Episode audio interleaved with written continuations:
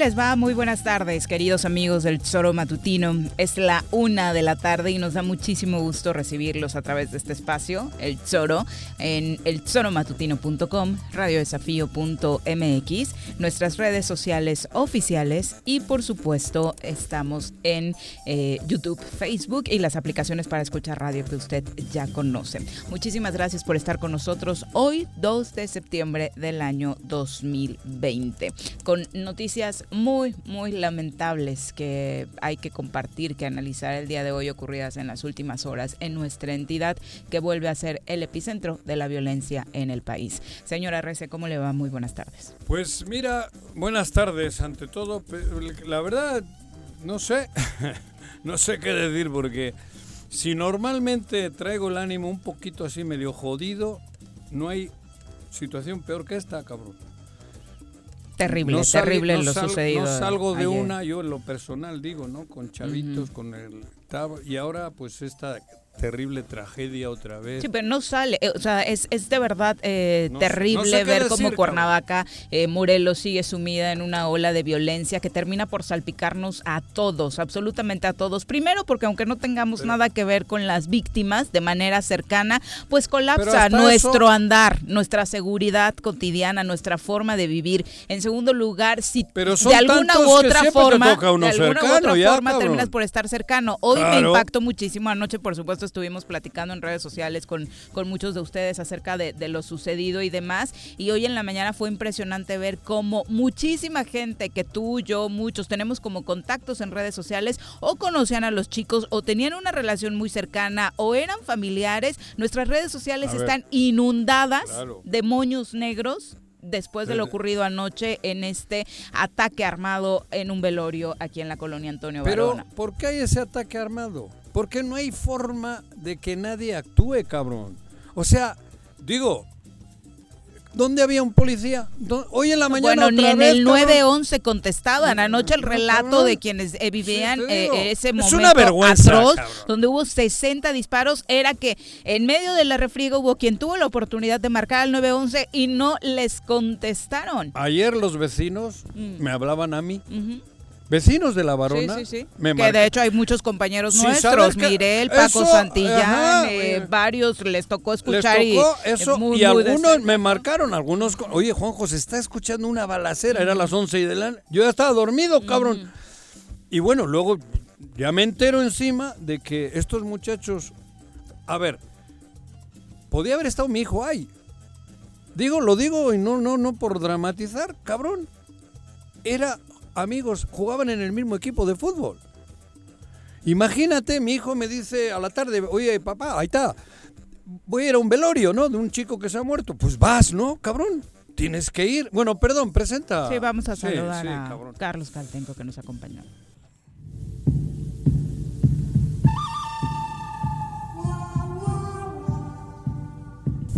Partiendo desde la ex hacienda pasando por la parada del 84 y cruzando el puente del pollo,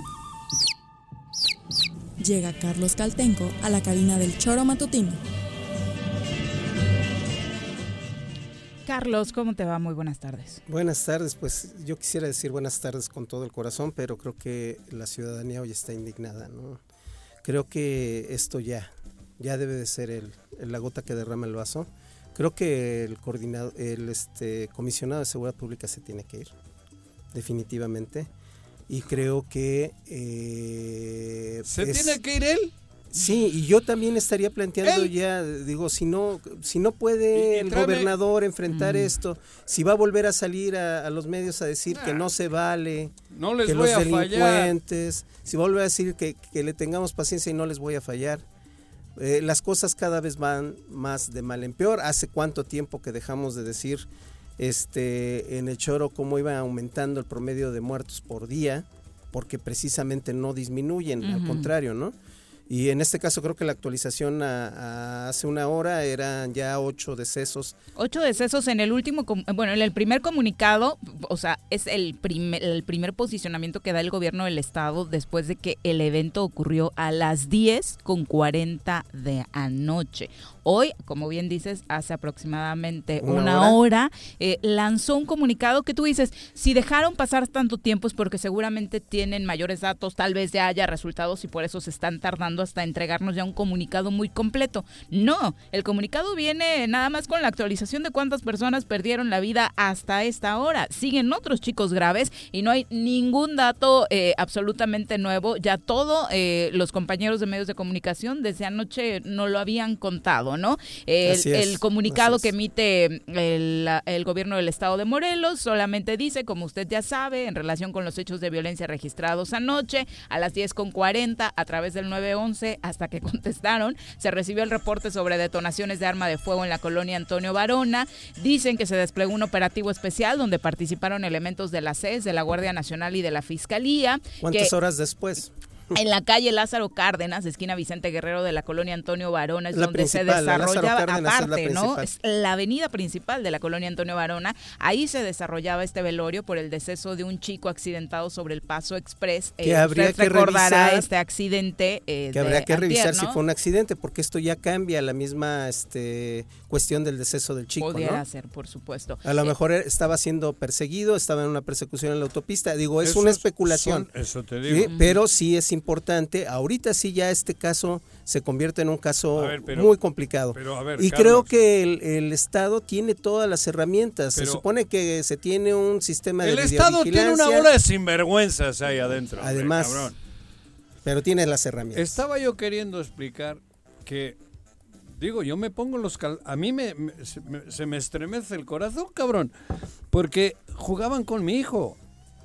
Mi hijo hace una semana estuvo conmigo en otro velorio de un chico que se accidentó, el portero del equipo del, de, nuestro equipo. Pero tú imagínate que también es e, este mi hijo jugaba también en Baxter. Juega con Baxter y con el con el equipo tercera, ¿no? Imagínate que me diga, papá, se murió un amigo en un accidente de moto, como pasó la semana anterior, y me dice, voy a ir al velorio. Y le digo, vete. Y va, porque también estuvo en el velorio del otro compañerito. Cabrón. Y mira la, la tragedia. es que nos puede tocar a cualquiera. le puede tocar a tu hijo, al hijo de Carlos, a mi sobrino, a cualquier chico que vaya pasando por la calle. Quería decir eso. O sea, no, no, no estoy poniendo de protagonista a mi hijo. Estoy queriendo decir, cabrón, que, que esto es una tragedia. O sea, estamos todos ya totalmente expuestos a que pase algo porque aquí no hay ley. Es terrible, no hay ley. ¿Qué culpa? Bueno, yo no sé por qué, pero bajan 8 o 10 cabrones aquí a cualquier lado y matan a quien le pega la gana. ¿Pero por qué? Porque saben que no pasa nada. no pasó nada. No pasa nada. los relatos que te contaron, lo que hemos leído en redes. ¿Cuánto tiempo duró esta refriega, este ataque armado al velorio? Y no fue capaz de llegar ninguna autoridad. No hay un solo detenido después de la masacre que Pero ocurrió puede que haya este pasado mañana, puede que haya algún detenido. lo peor es que ya antes del comunicado se repitió otra, balacera, en la misma colonia, ¿no? En la misma colonia. Pero insisto, esto ya es por la impunidad, por la por el desmadre que hay en todos los sentidos en Morelos. Esto es un estado sin ley, porque les vale madres a los que tienen que proteger, a los que tienen que administrar, les vale madres. Y nosotros estamos metidos en un valemadrismo también, porque no podemos, yo no entiendo, yo me doy pena, me doy vergüenza. Me doy vergüenza porque no, no jodas, ya no sé qué decir. Y mira que vengo día ya así a las mañanas, ¿eh? Digo, al mediodía aquí al choro. Yo, no, ya no tengo fuerzas. No tengo ganas, cabrón. Y no es, no es eh, ¿cómo se dice? Eh, o sea, que no, no, no quiero decir que estoy ya hecho mierda. Eh, no hay forma de, estar animado, cabrón. ¿Cómo? Después de esto, después de que ves circular en redes sociales las fotos de estos niños que de verdad, el solo verles sus caritas. Joder, jugaba. El leer la nota con, con las edades. Yo los veía jugar. Es, es en, la, escuelita en Xochitepec. Indignante. Cabrón, hace poco. Ahí, los veía yo, yo estaba con ellos, cabrón. Eh, según el relato que hace en el comunicado, la, eh, CES, eh, peritos en la materia, fijaron y embalaron diversos indicios balísticos para su estudio de investigación. Se habla de que aseguraron tres motocicletas, una itálica color gris con permiso para circular del estado de Guerrero, otra color gris con negro con permiso también para circular del estado de Guerrero. En la vía pública se localizaron al momento los cuerpos sin vida de cuatro personas, Edgar N, de 18 años, Roberto N, de 20 21 años, Marcelino de 18 y un menor de 16 años de edad. Más tarde, en el servicio médico forense realizaron el levantamiento de los cuerpos sin vida de Aileen, de 25 años, en la Cruz Roja, y otro menor de 15 años, y Omar, de 31, en el Hospital General del IMSS. Permanecen eh, lesionadas más personas en distintos centros hospitalarios eh, con edades, la verdad, de 15, 16, señor gobernador, años. Señor gobernador, ya nos falló y nos está fallando desde hace mucho tiempo. Pero el gobernador envió este comunicado a través de su equipo y la vida continúa. Algunos están diciendo por ahí de que va a ir al Antonio Varona, no, no se sabe si es real, a, hablar con la ciudadanía y demás. ¿Quién que va a ir a la Varona? Eh, algunas especulaciones señalan que el gobernador estaría pensando eso. Eh, por lo pronto está en Sosocotla. Allá ah, el gobernador estuvo inaugurando obra y eh, pues dijo que es tiempo, como lo hemos venido escuchando, de reconciliación. ¡Ah, cabrón! Y más. Nuevos tiempos que requiere de una mayor conciencia solidaria y de una relación de armonía y respeto para salir adelante por el bien propio, por nuestros hijos y por el bien de nuestro Estado. Me siento muy agradecido de recibir de sus manos trabajadoras este bastón del mando y con esta facultad quiero dejar en esta comunidad un mensaje de unión. Ya no hay cabida para confrontaciones, la vida nos ha puesto a prueba y tenemos que valorar que somos la generación del cambio. Recuerden, como siempre le he dicho, que no soy político, soy un servidor público, amigo humano y cercano a la gente. Regresaré cuantas ustedes veces sea necesario y créame, mi querido Seferino, que hemos tenido mucha comunicación cada 15 días y vamos a seguir trabajando por este pueblo indígena. Pues ese es el discurso del gobernador en Xochocotl. Obviamente no hizo mención para nada del evento que está comentándose no solamente el que le escribió, ¿no? el que le escribió, de hecho es nota nacional, es nota nacional. No, el que le escribió no se, no se acordó que, se, le olvidó. Es, que no conocen Morelos ni viven aquí. No, por eso le escribieron una nota como si estuviesen hablando en Chihuahua. Están encapsulados ahí en Tabachines. Podía haber leído la misma nota en Chihuahua o en. Pero a Tabachines también llega la señal de CNN. Y CNN, ah, transmitió la noticia, tal vez por ahí se hubieran podido enterar. Pero para eso hay que sintonizar. Para eso hay que tener el hábito de ver noticias. Digo, si no les gustan los medios locales, medios internacionales, están hablando de Morelos por esta razón. Pero hace gracia él, que es totalmente el que provoca, el que mienta madres, el que no, no quiere pacificar, no quiere dialogar. Él le han escrito una carta para que lea y se mordió la lengua. Él él siempre, siempre, siempre manda a la chingada a todo el que no le cae bien. Así, con esas palabras. Y me consta, cabrón. Y él le, le hacen un escrito, le debería de hacer un escrito más de acorde con él, cabrón. Voy a intentar cambiar, a partir de hoy creo que debo de ser más prudente, creo que debo de conciliar, creo dialogar. Que creo que debo de dialogar con todos, porque Morelos está jodido. Ese con todos es muy importante remarcarlo, porque puede dialogar con algunos. Ayer lo vimos en el Congreso, muchos presumieron esa foto de por fin un gobernador que sí asiste al inicio del periodo de sesiones. Qué que, bueno que dialogue con los diputados, ¿verdad? Pero no nada más se necesita dialogar con los que te dicen que todo va bien ah, y no. por eso como hoy. Mm. No, dividió hasta los alcaldes él. No divide a todo, no amenaza a todo el mundo. A todo, a todo el que no le cae bien le amenaza. Entonces, por eso, si es momento de reconciliar, claro, empieza por ti, gobernador, y lee la carta hablándote a ti. Voy a cambiar, cabrón. Desde hoy prometo reconciliar. Desde hoy prometo verme con todos los que he tenido pedos y vamos a salvar Morelos. Eso deberías decir, gobernador para empezar a creerte. Porque tú eres el que has provocado más discordia y más discrepancia y más pedo que nadie en este estado, ni Graco, lo había hecho de la manera tan vil y cruel como lo haces tú, cabrón.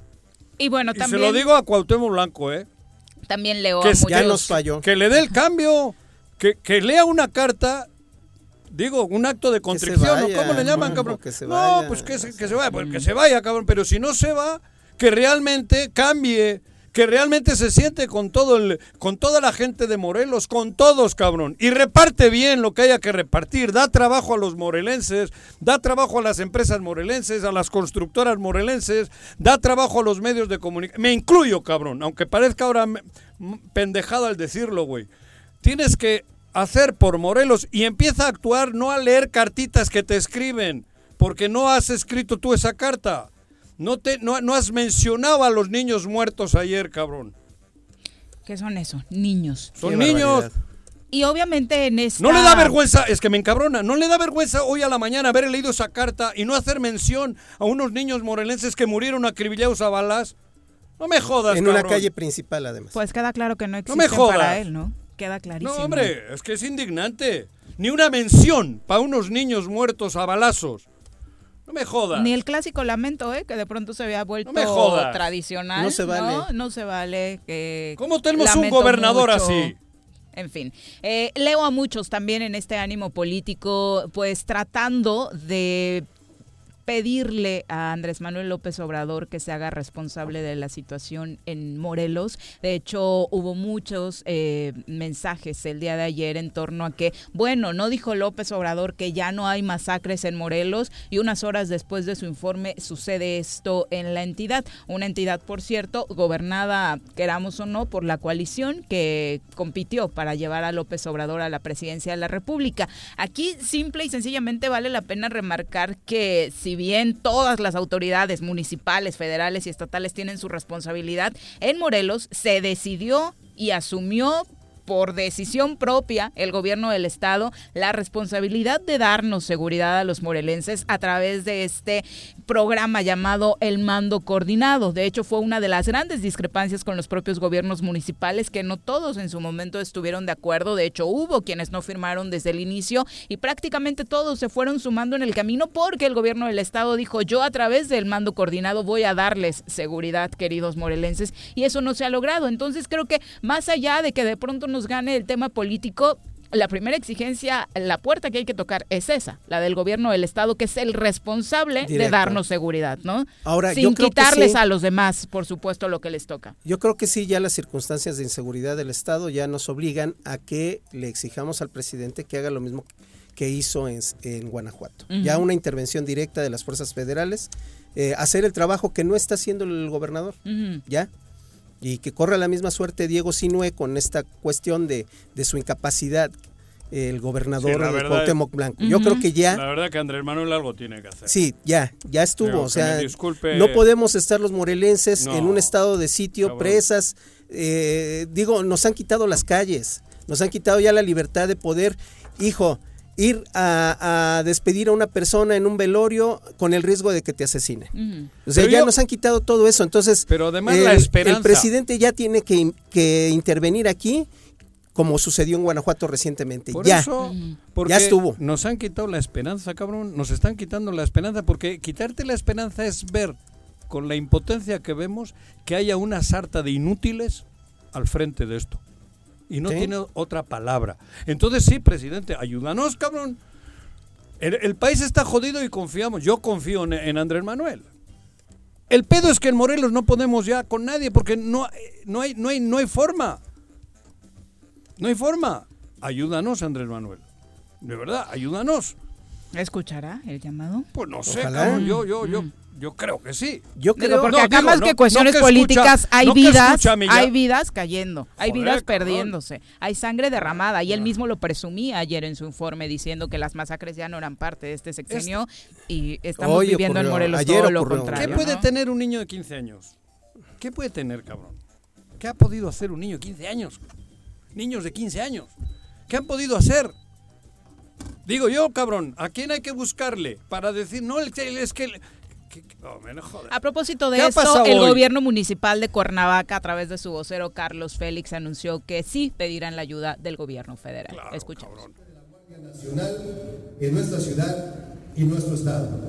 Y como ya se ha dicho, en el seno del Cabildo Municipal se analizará la conveniencia de continuar con el esquema del mando coordinado, pues a todas luces y luego de lo aquí expuesto, no se ha cumplido con lo demandado por la sociedad. El presidente municipal de Cuernavaca por este conducto ratifica y expone. No hay tiempo que perder, pues como ya lo hemos visto, señoras y señores, este es un asunto de vida o muerte. Muchas gracias, muy buenos días, no hay preguntas, agradecemos su presencia. Bueno, fue el posicionamiento del gobierno municipal para decir que el primer llamado es el auxilio del gobierno federal. En caso de que no se sigan dando las cosas a nivel local, pues ya van a analizar. Cuernavaca, recuerden, fue uno de los municipios que no firmó el mando coordinado al inicio por las discrepancias y después se lo impusieron. Se lo impusieron por decreto. Entonces ahora analizan, pues, decirle adiós en caso de que las cosas no mejoren. Pero, a ver, va a decir adiós al mando único, pero y luego no es, eh, eh, o sea, es que esto no puede ser de ocurrencias. Digo, también se lo digo a Toño. Si dices, pero qué, qué viene atrás. Tiene que haber un adiós al mando único porque esto, esto ya no tiene fórmula, no tiene, pero tiene que haber algo, algo atrás. Tiene que haber un programa de, de, de salvemos Cuernavaca y salvemos Morelos. Tampoco, porque los pobres municipales no están preparados. O sea, no hay forma, con los 120 o 130 policías municipales no hay forma. No hay forma, cabrón. Yo no digo, porque no hay forma, no tiene ni con qué, cabrón. Están, están asustados todos asustados o siguen coludidos, porque una de las cosas graves es que está circulando este video desde el fin de semana, donde eh, el, viernes pasado fue encontrado el cuerpo de un hombre desmembrado en la colonia Modesto Rangel del municipio de Emiliano Zapata. Este fin de semana trascendieron videos de una cámara de seguridad en la zona que muestran a policías escoltando al vehículo que transportaba los restos. En las grabaciones se alcanzan a ver tres autos particulares y una patrulla que llegan a la zona donde fue encontrado el cuerpo. Al lugar arribaron elementos de la Policía Morelos después de que vecinos de la calle Puente Colorado llamaron a las autoridades. El sitio fue resguardado, se dio a conocer eh, el hallazgo de este cuerpo desmembrado, pero pues este video es muy claro, ¿no? Se ven los tres vehículos particulares yendo exactamente al punto donde fue encontrado el cuerpo y detrás una patrulla. ¿Qué está pasando con los policías de Morelos? Ahí está. Ah, del, lado, del lado de quién están. ¿Y dónde estaban las patrullas ayer? Y hoy, porque justo nos están diciendo vecinos de la colonia Antonio Varona que nos están escuchando, saludos a Jesús Gerardo Ramírez, dice hoy otro ataque y tampoco un policía, llegaron hasta el final y se supone que después de lo ocurrido ayer tendría que haberse desplegado en la zona mínimo un operativo para aparentar, para aparentar que estás trabajando. Un retén, cabrón. Un retén. Dice, un retén como los que ponen para cuidarle la casa o donde, en fin, ellos. Donde se paren las autoridades estatales. Sabemos dónde están porque se ve el convoy enorme. para, cuidarle a Sanz, que todavía tiene patrullas, cabrón. Otro de nuestros escuchas menciona que, que en Morelos siempre ha estado así. No, señor. Este, eh, en la administración pasada eh, se tuvieron en el último año 900 eh, homicidios dolosos. Vamos, 1200 hoy, ¿no? en el año pasado, en el primer año de la administración de Cuauhtémoc Blanco, tuvimos 1200. Y este año. ya van. Mm. fíjate, 1200 en este. Ya van ahorita de enero a hoy. Ya van esos. 1200. Vamos a llegar arriba de 1500. Para que se dé una idea, casi el doble. Entonces no estaban las cosas igual. No, van a peor. Han empeorado. Pero insisto, esto, lo dramático es lo que te estoy diciendo, Carlos que no hay brújula, que no hay cabeza, que estamos solos. Estamos solos. Y dos millones de habitantes estamos solos. Porque insisto, habrá quien no le guste a Andrés Manuel o no le guste, pero no es. ¡Hay! Se están haciendo cosas, aunque no les guste a alguno. Pero también es presidente para los morelenses y tendría que notarse ah, también. Por eso, también. El, llamado Cacho Carlos hace rato, siendo de Morena, Carlos, creo que es válido. el presidente ya tiene que intervenir. Tiene, cabrón. Ahora. Tiene. Eh, y Morena de aquí tiene que reaccionar. Eso lo hemos venido diciendo. Así es. No puede estar en el limbo en el limbo de los justos Morena. Morena tiene que reaccionar en Morelos. Porque si tenemos el gobierno que tenemos fue porque en su mayoría los morelenses votaron por Morena y ahí hay una responsabilidad enorme con el electorado y con los ciudadanos morelenses. No ha sido el único caso, hoy también se manifestaron los abogados de Morelos porque también han sido víctimas de la violencia. Un integrante eh, de este sector están, eh, fue asesinado y hoy los abogados de distintas barras se reunieron en el centro de la ciudad para hacer un llamado precisamente para exigir también seguridad. Más, se ha mostrado en nuestro estado de inseguridad, es un mal que nos acosa a todos, que no solo son las personas vinculadas a carteles las que mueren de forma cotidiana, sino personas honestas, pacíficas, personas de bien. En ese sentido, todos estamos amenazados. Las estadísticas nos muestran que existe mayor posibilidad de, en Morelos por de morir por actos delictivos que de COVID-19. Este grave hecho nos lleva de nueva cuenta a cuestionar la estrategia de seguridad pública y en especial la de procuración de justicia. A la fecha sabemos de, decenas de, que decenas de profesionistas del derecho y de otras carreras han muerto y que nada se sabe de sus casos prácticamente. Ninguno, si no es que ninguno de ellos se tienen responsables o condenados por los delitos, en este caso de homicidio. delincuente pues ahí está. Y tiene toda la razón. Es más probable que cualquiera de nosotros pierda la vida en Morelos por una, violencia que por el virus. Que mira que el virus también anda fuerte, ¿no? Pero el virus tiene médicos. El virus, contra el virus, hay algo. Contra el otro, nada estamos indefensos. Sálvese quien pueda. Sí, disminuyes tu riesgo usando cubrebocas, lavándote las manos, la mascarilla, sabes más o menos cómo hacerle. pero... los niños un velorio y los matan. Terrible. Es la una con treinta. Vamos a saludar con muchísimo gusto a través de la línea telefónica a la senadora Lucy Mesa, a quien nos da muchísimo gusto recibir en este espacio. Senadora, muy buenas tardes. Hola Viri, ¿cómo estás? Buenas tardes. Juanjo, qué gusto saludarte. Carlos, un gusto y gracias. Por un abrazo, Lucy. El tema, por supuesto, es el trabajo legislativo, eh, senadora, pero hoy, para variar, es un día eh, negro. para Morelos después de la masacre de estos jóvenes el día de ayer. Y mira, creo que podemos dejar la agenda para posterior. Me gustaría comentar que abordáramos más en este tema precisamente tan lamentable. Hoy Morelos está de luto Hoy en Morelos hay un gran dolor precisamente por esta situación tan grave que estamos viendo de la falta de procuración de justicia, por este gobierno omiso que lamentablemente no ha dado resultados a dos años ya de gobierno. Lamentamos y condenamos este artero asesinato, ese artero crimen, multihomicidio de ocho jóvenes y lamentablemente más personas que salieron heridas, porque ha sido el gobierno incapaz precisamente de dar seguridad pública. ¿De qué sirve que estamos pagando todos impuestos si lamentablemente no hay resultados? Hoy precisamente acabo de hacer un pronunciamiento en el Senado de la República, donde el gobernador Cuauhtémoc Blanco, debe de responder precisamente por este multihomicidio y debe dar justicia, debe darles justicia a todas las familias de las víctimas que salieron lamentablemente fallecidas. No podemos continuar por esta ruta porque en este sentido Morelos va al desbocadero. Morelos es una tierra sin ley donde todo mundo hace lo que quiere y eso no se vale. Debe de haber orden, debe de haber justicia, debe de haber legalidad y lamentablemente eso no lo vemos. No tenemos cabeza, Lucy, no hay cabeza, estamos no acéfalos. Nunca ha habido en estos dos, años, sin cabeza. Es, una desgracia. Niños muertos por, plomo en un, en un velorio, cabrón. No tienen, no tienen vergüenza. Son unos sinvergüenzas, perdón, cabrón. No, de acuerdo. Y también la Fiscalía del Estado. ¿Qué está haciendo la Fiscalía? Le dieron la autonomía en la legislatura pasada a la Fiscalía del Estado. Y yo quiero saber qué es lo que han hecho, porque no han hecho absolutamente nada. Lamentablemente hoy tenemos autoridades indolentes, tenemos autoridades omisas, insensibles ante esta masacre que está sucediendo en el estado de Morelos. No son autoridades.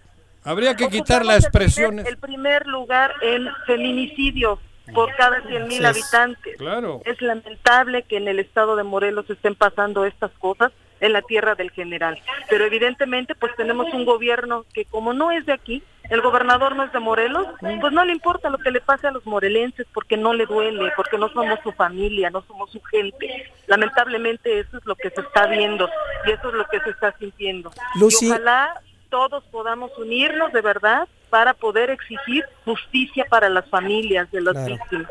Claro, sí, Lucy. Una, una petición que te queremos hacer, bueno, yo lo, lo planteé al principio del programa, en, en, aras de esa trayectoria de mujer de izquierda que, que tienes y, y, sobre todo en esa representación que tienes del Estado eh, ante el Senado, en el Senado, Ve, si se puede pedir al presidente que intervenga como lo hizo en Guanajuato, ya no se puede seguir, ya no podemos seguir los morelenses en esta situación de incertidumbre, en este, ni siquiera poder acompañar a algún familiar en tu dolor porque está el temor de que te, de que te puedan matar, ¿no?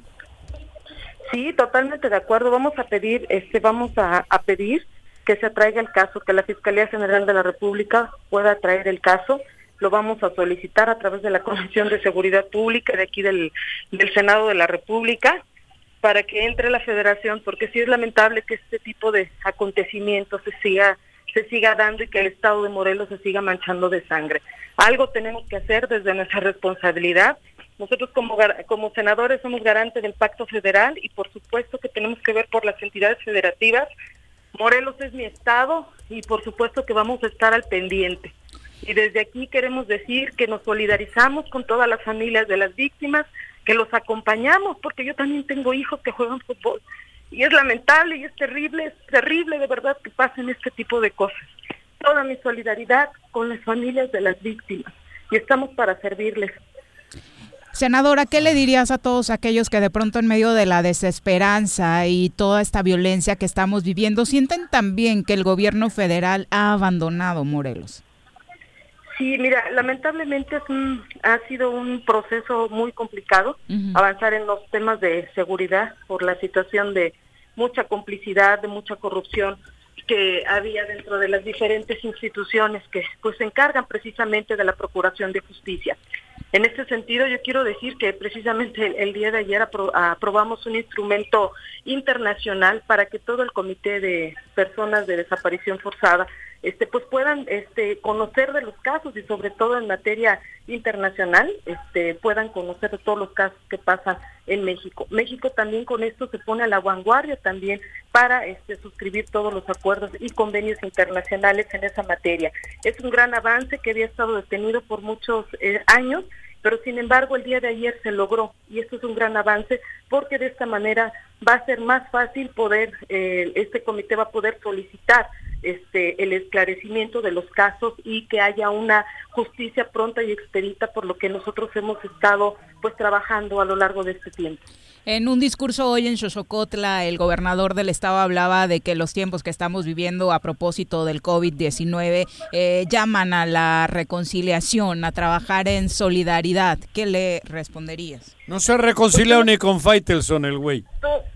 yo creo que la, este, yo creo que en este sentido, pues sí es, es, correcto, ¿no? Que se que hayan esos llamados a, a solidarizarse, pero no ah. puedes evadir tu responsabilidad tú eres el jefe del Ejecutivo y como tal tienes que responder y no tienes que andar deslindando ni responsabilidades ni pidiendo solidaridad. Es un gobernador que trabaja y le pagan y vive de los impuestos de la gente. Y él está obligado a dar rendición de cuentas y a dar resultados de su gobierno. Tú no puedes eh, darle otorgar o compartir la responsabilidad. La responsabilidad de hoy es del Ejecutivo. El ah. Ejecutivo tiene que responder por este artero crimen y por todos los crímenes que han ocurrido en el estado de Morelos y que no se han esclarecido. Pero de alguna manera también hacemos el llamado a la Fiscalía. La Fiscalía es autónoma, goza de un presupuesto.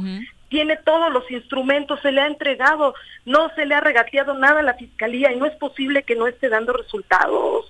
Debemos de exigir que realmente las instituciones cumplan para lo que fueron creadas y lamentablemente eso no lo estamos viendo en el estado de Morelos.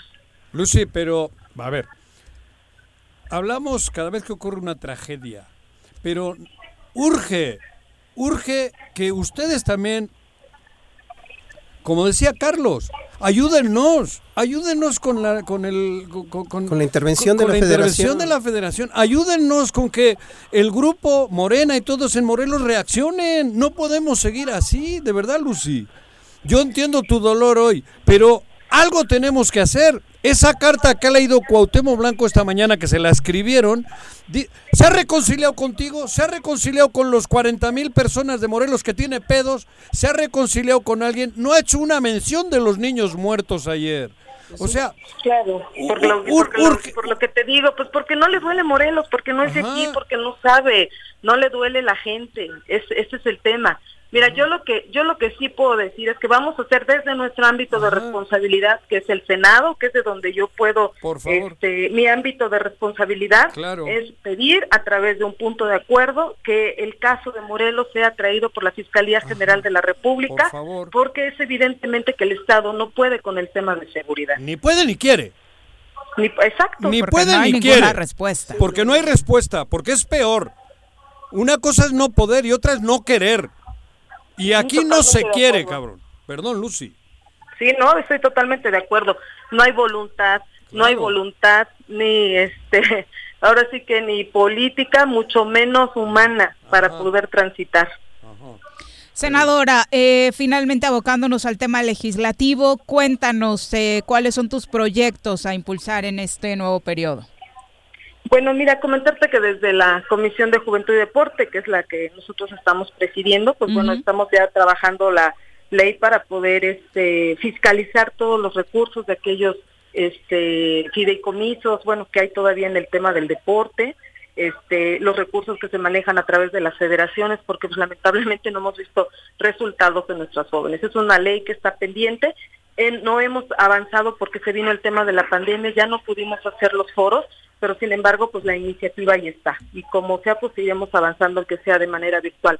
Por otro lado, bueno, también te comento que hay una iniciativa que estamos trabajando eh, precisamente con el director de la facultad de nuestra máxima casa de estudios de la UAM, donde estamos, este, pues ahora sí que metiendo una propuesta para que haya desfidelizadores, este, en, en todas las áreas donde haya eh, deportistas o haya este lugares donde se concentren más de 150 a 200 personas, porque bueno, hay un estudio donde está demostrado que pues a través de estos aparatos este pues pueden salvar la vida en determinado momento porque la tasa de letalidad es muy alta este en este sentido.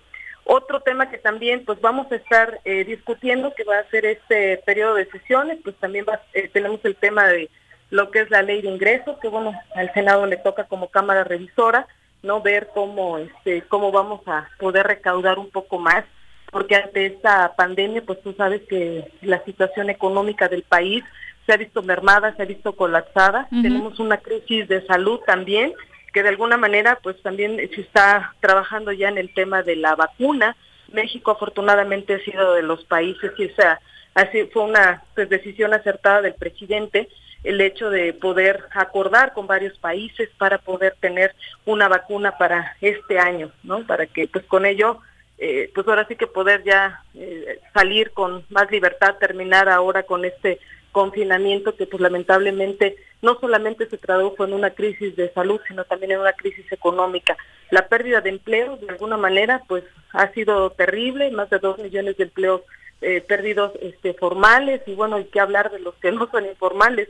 En este sentido, pues el Senado estará en este en este periodo tratando la agenda este, eh, concretamente del Ejecutivo, no tanto una agenda personal, sino yo creo que México requiere de toda la unidad, de toda la solidaridad de los grupos parlamentarios para que podamos salir adelante y que juntos podamos enfrentar pues esta crisis económica, porque no nos vamos a recuperar este año, nos vamos a recuperar, si bien nos va hasta el 2022, 2023, es cuando realmente va a empezar la recuperación económica de este país. Entonces, creo que hoy más que nada, pues urge sacar los temas que interesan, como es el tema de la vacuna.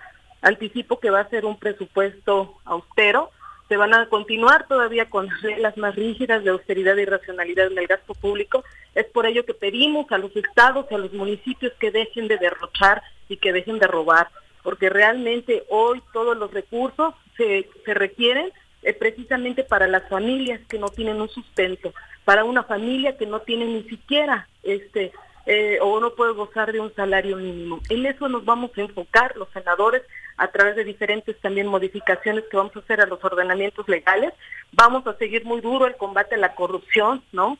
En el tema de fiscalización, pues por supuesto que a los grandes contribuyentes, pues todavía va a haber una fiscalización más estricta, es una de las estrategias que se está planteando, pues para que todos paguen sus impuestos, principalmente los que más tienen, para generar pues bienestar, que venga un presupuesto equilibrado, con rescate financiero también para las pequeñas, medianas empresas, eh, que de alguna manera han sido las que se han visto pues afectadas y finalmente son las que generan empleo.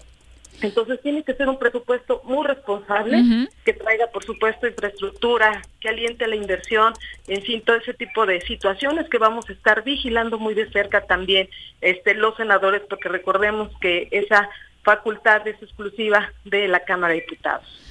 Senadora, muchísimas gracias eh, por la comunicación. Un mensaje final para los morelenses. A lo largo de, de, la charla que estamos teniendo nos llegan muchísimos mensajes, sí haciendo este llamado que decíamos de no dejen solo a Morelos, ¿no? Sí, es correcto. Pues yo quiero decirles que desde el ámbito de nuestra responsabilidad nosotros hemos estado, pues ahora sí que al pendiente, digo, no es nuestra responsabilidad ahorita la parte ejecutiva, nosotros estamos en el área legislativa, pero desde aquí estamos al pendiente.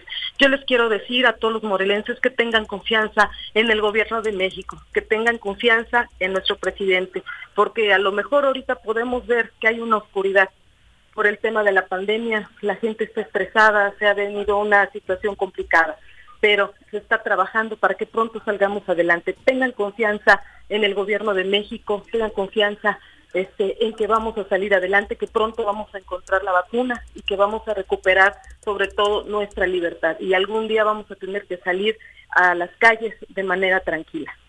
Senadora, muchas gracias. Buenas tardes. Gracias, a ustedes. Buenas tardes. Buenas tardes. Es la una con 45. Por supuesto, eh, leo a muchos de ustedes conmovidos, tristes, con miedo, que es lo peor que podemos tener como sociedad, ¿no? Llenarnos de miedo. Hoy a las diez y media, nuevamente otra balacera en La Varona. ¿Cómo crees que esté la gente? Sí, tenemos de, de hecho a mucha gente de La Varona hoy conectada. Les enviamos, por supuesto, un abrazo y y lo que ustedes están sintiendo, ver el lugar donde naciste lleno de violencia, sin poder salir, sin poder hacer tu vida normal, viendo a, tus vecinitos perder la vida de esta forma, es realmente terrible y conmovedor. Es la una con 46, volvemos. Quédate en tu puta casa, quédate en tu puta casa, quédate. Y escucha. Aprendo en línea todos los días. En el Colegio Cuernavaca nos hemos adaptado a los nuevos tiempos. Tenemos el mejor modelo educativo y lo llevamos a cada hogar mediante plataformas digitales. Conócenos. Tenemos colegiaturas accesibles. colegiocuernavaca.edu.mx. Tu camino al éxito. La mejor manera de prevenir la transmisión del dengue, y chikungunya es implementando medidas de saneamiento básico y protección personal. El gobierno con rostro humano de Jutepec pide tu colaboración para evitar criaderos de mosquitos. Lava, tapa, voltea y tira. Información al número 777-116-0435. Ayuntamiento de Jutepec. Gobierno con rostro humano. ¿Te gustan los caballos? ¿Tienes uno? ¿Sabes montar? ¿No? ¿Quieres aprender? Conoce los beneficios de hacerlo en Rancho de la Media Luna en Huitzilac. Contáctanos al 777-155-1062.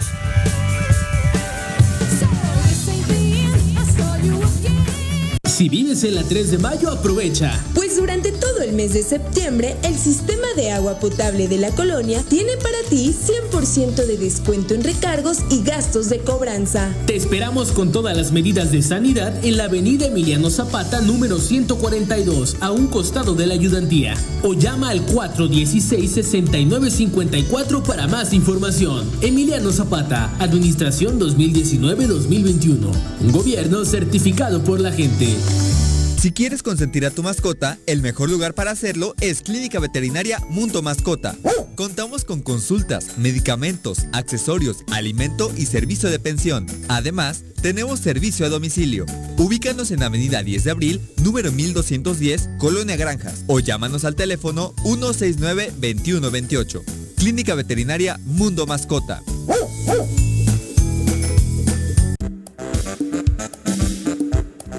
¿Quieres interactuar con nosotros? Búscanos en nuestras redes sociales como El Choro Matutino. Agréganos en WhatsApp al 777-443-4208. ¿Y por qué no? Sintonízanos desde la página web www.elchoromatutino.com. También puedes llamarnos a cabina al 311-6050. De lunes a viernes, de 1 a 3 de la tarde por Radio Desafío. Somos la mejor revista informativa del país. Somos... ¿Se va a hacer o no se va a hacer la carnita asada? No, no se va a hacer ninguna carnita asada. Mejor quédate en casa y escucha...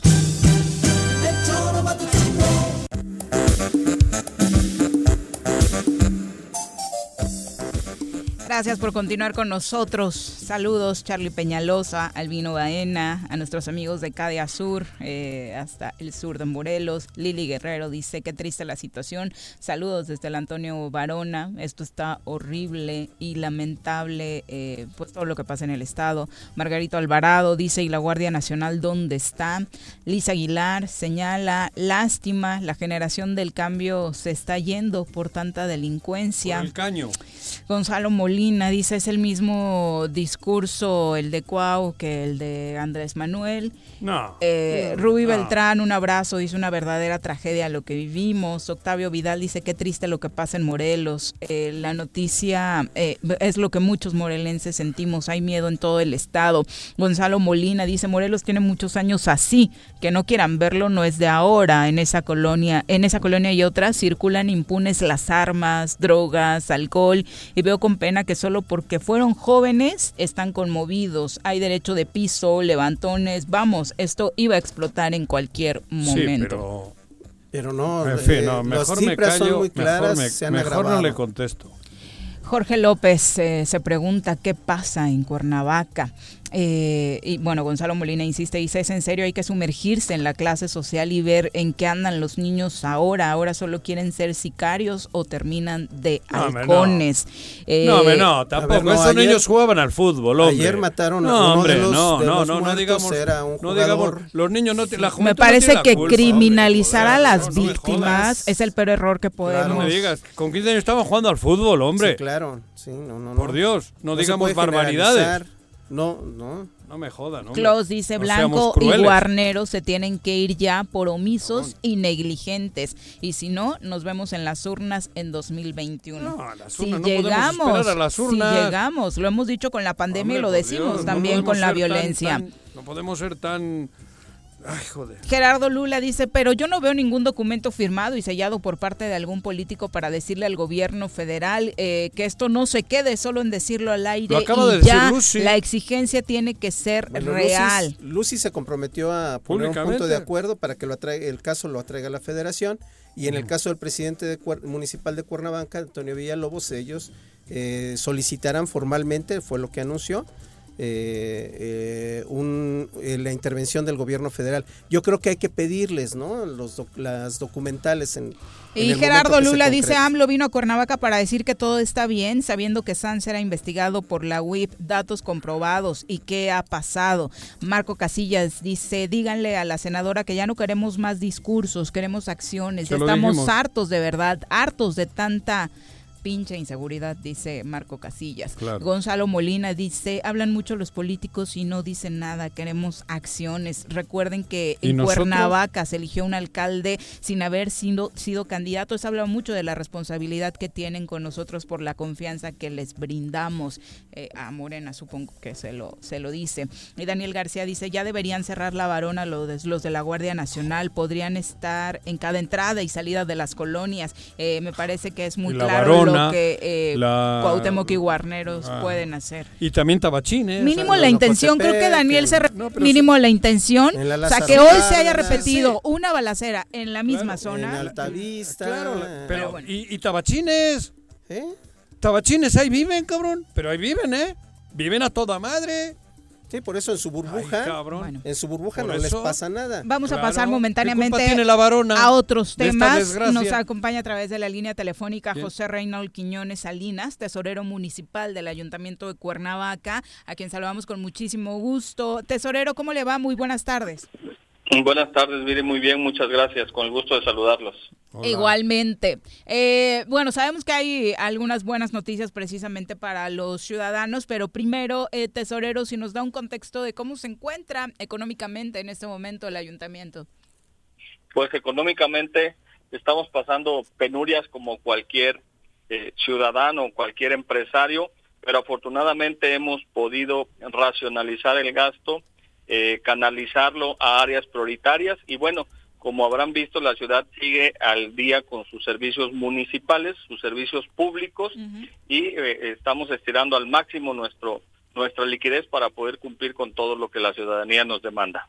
La ciudadanía obviamente también está eh, ahorcada con toda esta crisis económica. Tesorero, ¿qué tanto han caído los pagos en, en el ayuntamiento? Los prediales. Mira, nuestra recaudación en general, en algunos meses, sobre todo en el mes de junio, cayó casi un 60% comparado con el mes de abril y mayo del mismo año.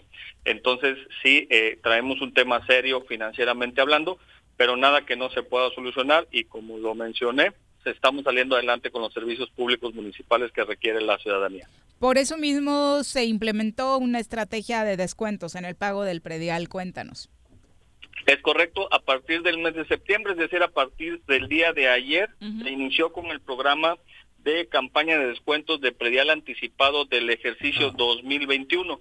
Como tendremos memoria, esto ha venido sucediendo en años atrás y bueno, este año no es la excepción.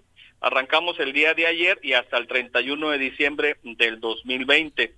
Los descuentos son desde septiembre hasta diciembre, 50% de descuento para todo el personal jubilado, pensionado, mayor, adultos mayores de 60 años y personal con discapacidad, personas con discapacidad, perdón.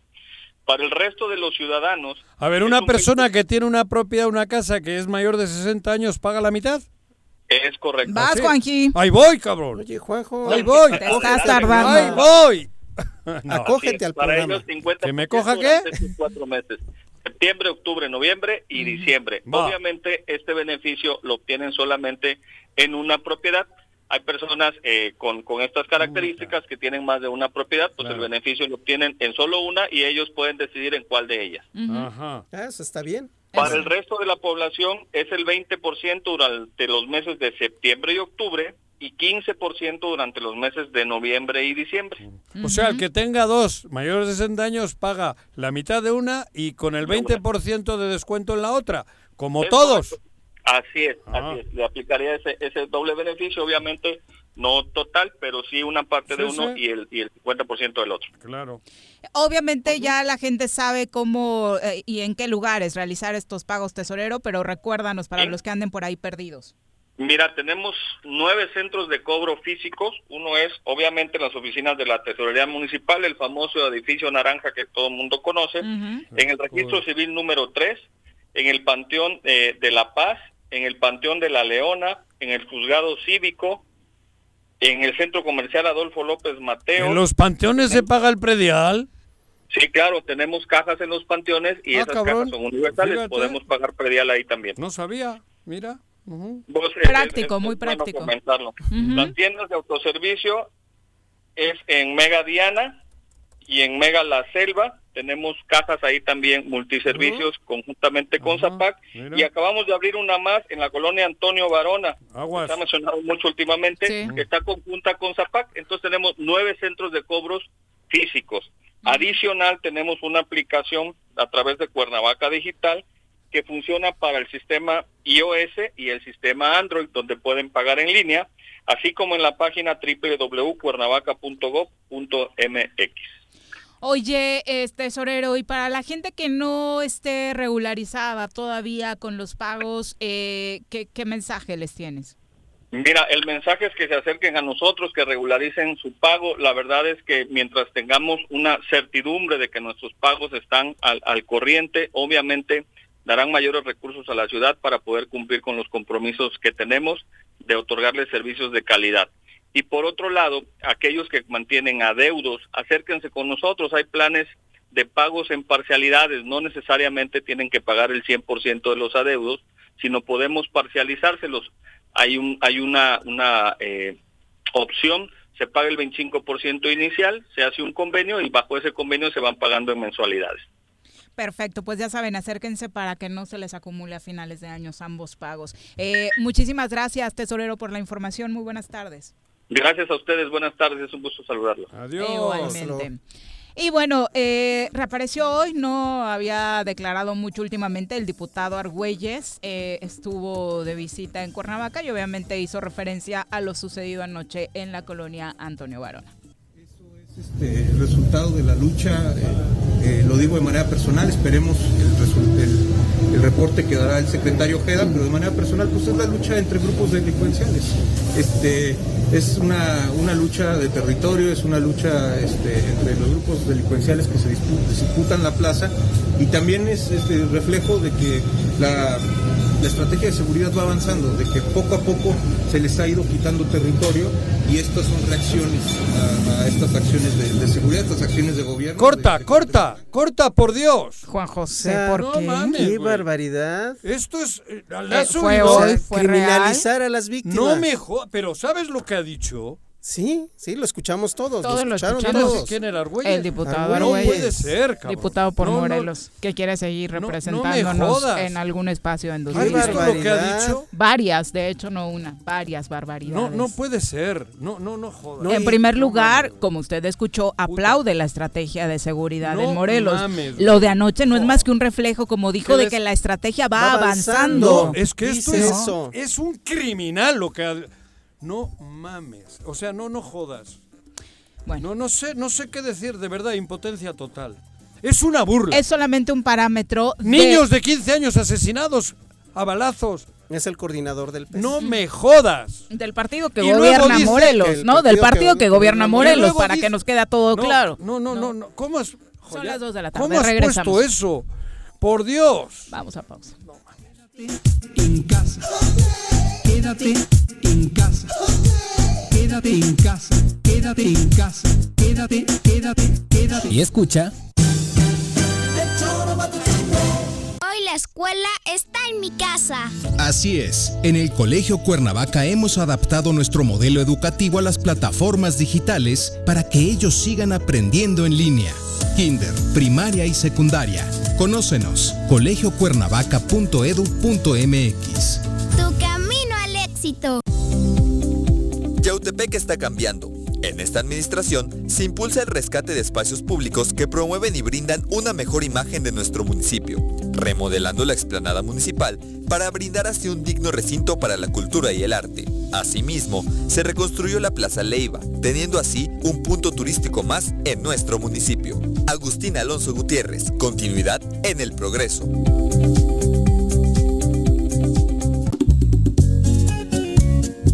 Cafetería, tienda y restaurante Punto Sano. Contamos con comida vegana y vegetariana porque nos preocupamos por tu salud. Ven y conoce nuestros productos orgánicos y suplementos alimenticios al interior de Plaza Andrómeda, local 19, en calle Pericón, Lomas de la Selva. Contáctanos al 372-3514 o búscanos en Facebook como Punto Sano Cuernavaca. Más de 60 toneladas de cacharros y 445 llantas han sido recolectadas en Xochitepec gracias al operativo de descacharización. Para seguir combatiendo al mosco transmisor, iniciamos ahora las labores de nebulización en predios, casas y fachadas. De 6 a 8 de la mañana y de 7 a 9 de la noche, la Brigada de Salud recorrerá calles y avenidas de las 14 regiones del municipio. Abre puertas y ventanas de tu domicilio. Si realizas venta de alimentos, mantén tu negocio cerrado. Recuerda, sin criadero no hay mosco y sin mosco no hay dengue, que chikungunya. Gobierno municipal, estar bien te lo mereces.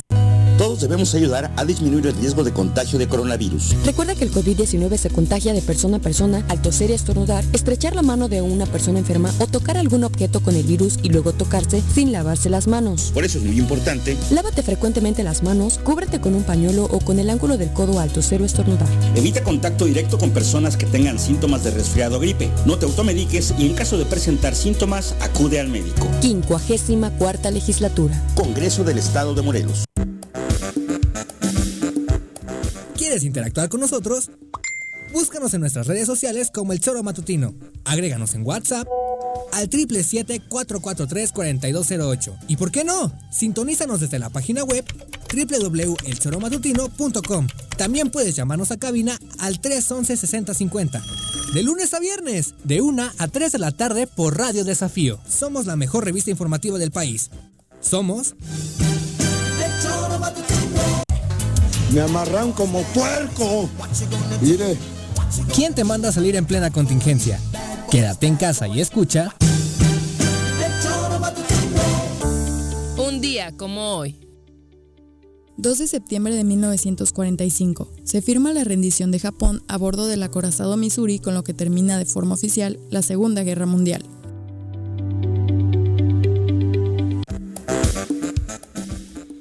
Dos con cuatro de la tarde. Bueno, todavía no salimos del impacto, ¿verdad? Después de escuchar al diputado Argüelles y su visión de lo que sucedió anoche. Es un cara dura, con todo respeto. No, no seas fino. En este programa se puede decir lo que has pensado.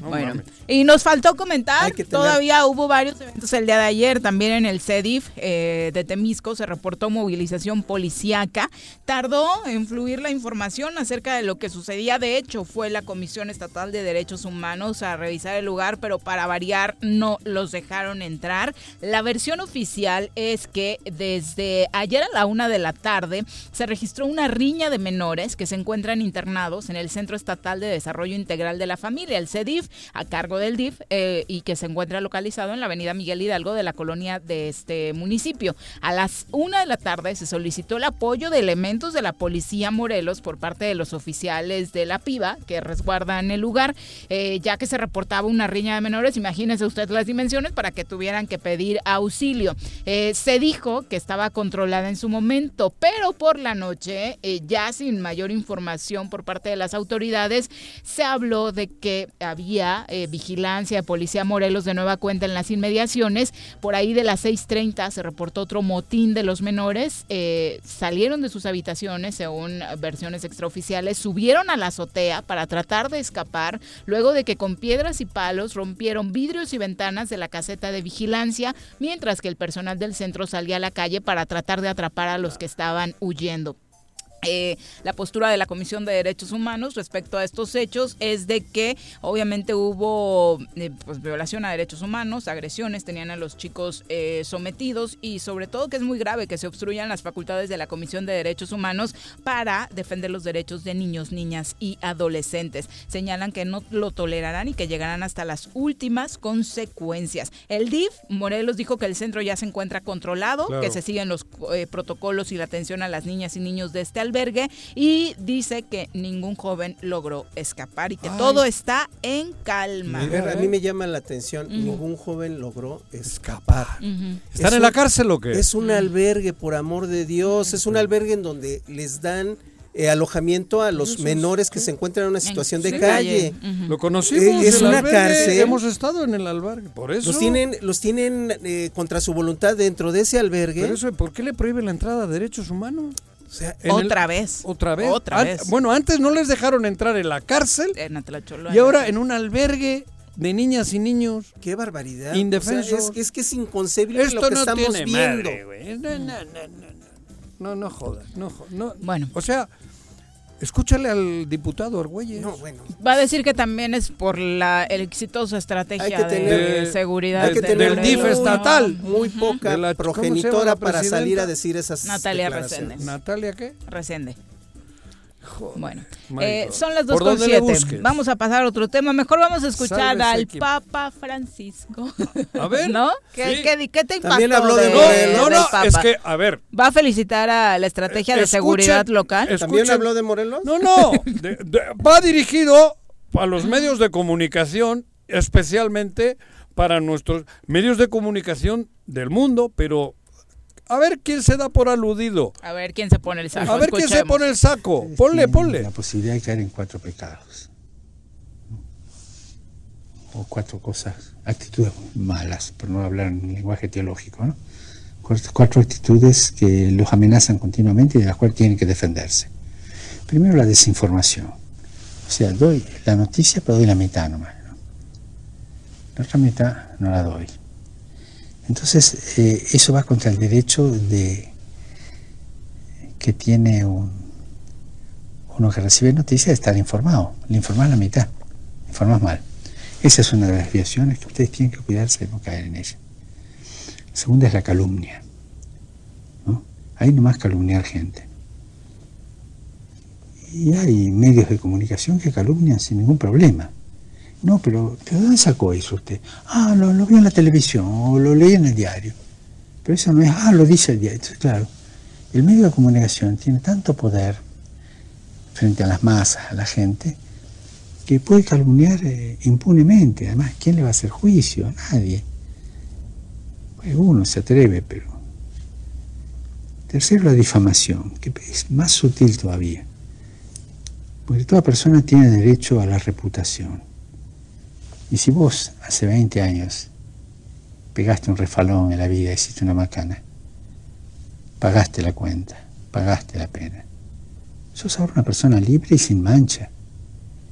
Entonces no te pueden sacar por los medios de comunicación una historia que está superada y bien pagada ya, y bien resarcida. Eh, la difamación, o sea, te traen una mancha de antes y te la tiran ahora, ¿no? Y cuarto, eh, uso la palabra técnica, es un poquito arriesgado decirlo, pero es verdad, ¿no? La coprofilia, ¿no? el amor a, la cosa sucia, ¿no? el amor a, literalmente, amor a la caca, ¿no? Amor a la cosa sucia. Amor a los escándalos. Por ejemplo, todo lo que es sucio. Y hay medios que viven de, publicitar escándalos, sean o no verdaderos, o sean la mitad verdaderos o no, pero viven de eso, ¿no? Mi antecesor en Buenos Aires, el canal Cuarrachino, decía, mira, yo ese diario no lo puedo leer, porque haces así, chorrea sangre, ¿no? O sea, todo lo que sea escándalo. Papá Francisco, para, para no ver la televisión, ha hecho usted un análisis eh, de la televisión actual bastante importante. Bueno, yo creo que con superando esos cuatro límites, la comunicación sería algo maravilloso un comunicador que esté siempre examinando de no caer en esos cuatro defectos es un flor de comunicador. Ahí está, a ver si no nos ve tan como el INE, el spot de AMLO, donde estaba citando al Papa Francisco. en eso te inspiraste, Joaquín. No, no, es que está en esa oficina gubernamental. Hoy en la mañana a veces con Juan un amigo entrañable me, mandó el videito este y realmente creo que, bueno, lo debe de escuchar el obispo de acá, lo debe de escuchar el de mm. comunicación social del gobierno del estado, lo deben de escuchar. Yo me acordé de un pasquín de allá de Temisco. No, no, no, Todos tenemos ejemplos. No, no, claro. Pero lo peor de todo es que es un portal de noticias que tiene un payaso. Pues sí, no entendió muy bien el acento de Buenos Aires. Los cuatro límites en términos de comunicación de los que habló el Papa Francisco es uno, no desinformar o informar a medias. Ajá. O manipular la información. Dos, no, calumniar en medios de comunicación. Tres, no difamar. Y cuatro, la coprofilia o el amor a la cosa sucia, a la caca, dice el Papa. Exacto. Ahí va. Mm. Digo, para... Y le digo, Pisha, deberías de escucharle al Papa, cabrón. Pinche sinvergüenza. Y el otro, el güey ese, ¿cómo se llama el otro? Vamos a comentarios del público. Chacho Matar dice, los abrazo fuerte, lamentable lo que está sucediendo en nuestro estado. Tenemos que exigir resultados para no seguir siendo señalados como un estado poco atractivo para visitarnos. La actividad turística se desploma de manera catastrófica. Obviamente hoy hemos oh. escuchado a muchos empresarios más preocupados que de costumbre ah, después de lo sucedido ayer y de que esta, esta violencia que estamos viviendo no va a ser más que la poca esperanza que tenían de que visitantes de otros estados llegaran a Morelos, pues se acabe por completo, ¿no? ¿Quién va a pensar en venir a Morelos bajo estas circunstancias? Porque para el resto del país, Cuernavaca es pues, Morelos, ¿no? solo el diputado federal, cabrón. Ah, igual y la los amigos del diputado Argüelles. vendrán tranquilos, ¿Anfiteatro del mundo? Anfitrión. Anfitrión. Ahora cambió a anfiteatro. Exactamente. es una barbaridad. El anfiteatro. Exacto. Y no, y es eh, para un apunte. Eh, en varios este, medios internacionales está la nota de la sí, masacre. Claro, esto, Somos Impresionante, Carlos, sobre todo eh, las circunstancias en un velorio de un chavito que llegara un comando armado, es, una masacre. Pero que y recapitulando, se va, al día siguiente regresan. Y pasan minutos, las horas y no hay nada. No supimos del gobierno del estado hasta hoy a las 12 del día, ¿eh? Sí. Ajá. O sea, estuvo desaparecido el gobierno del estado, no un solo posicionamiento. Pero hay una buena nota de un albergue de niños y niñas no logró huir nadie. No, es un albergue, por amor de Dios. Dos niños huérfanos y cosas así, ¿no? Niños que tienen una situación lamentable de, vida, por supuesto. Una familia disfuncional. Pero el logro del DIF del Estado, ninguno se, nos escapó. Dos con catorce, vamos. Los, con nuestros amigos de Morelos, fin de cuentas. No. Voy a presentar mi informe de gobierno como presidente municipal. Hemos pavimentado 32 calles y colocado... Oye, eso no es cierto. En toda mi colonia no hay luz y menos agua. Sí, tu alcalde miente. Los de Morelos Rinde Cuentas dicen que en este municipio se han desviado recursos. Voy a buscar esos datos. Transparencia sí o sí, para construir mejores gobiernos. Mi querido Roberto Salinas, ¿cómo te va? Buenas tardes. Hola Vivi, buena tarde, Juanjo, Carlos. Hola. Mucho gusto estar con ustedes. Hola. Hola Robert. igualmente. Oye, cuéntanos, hablando precisamente de seguridad, es el enfoque que tenemos hoy en el tema.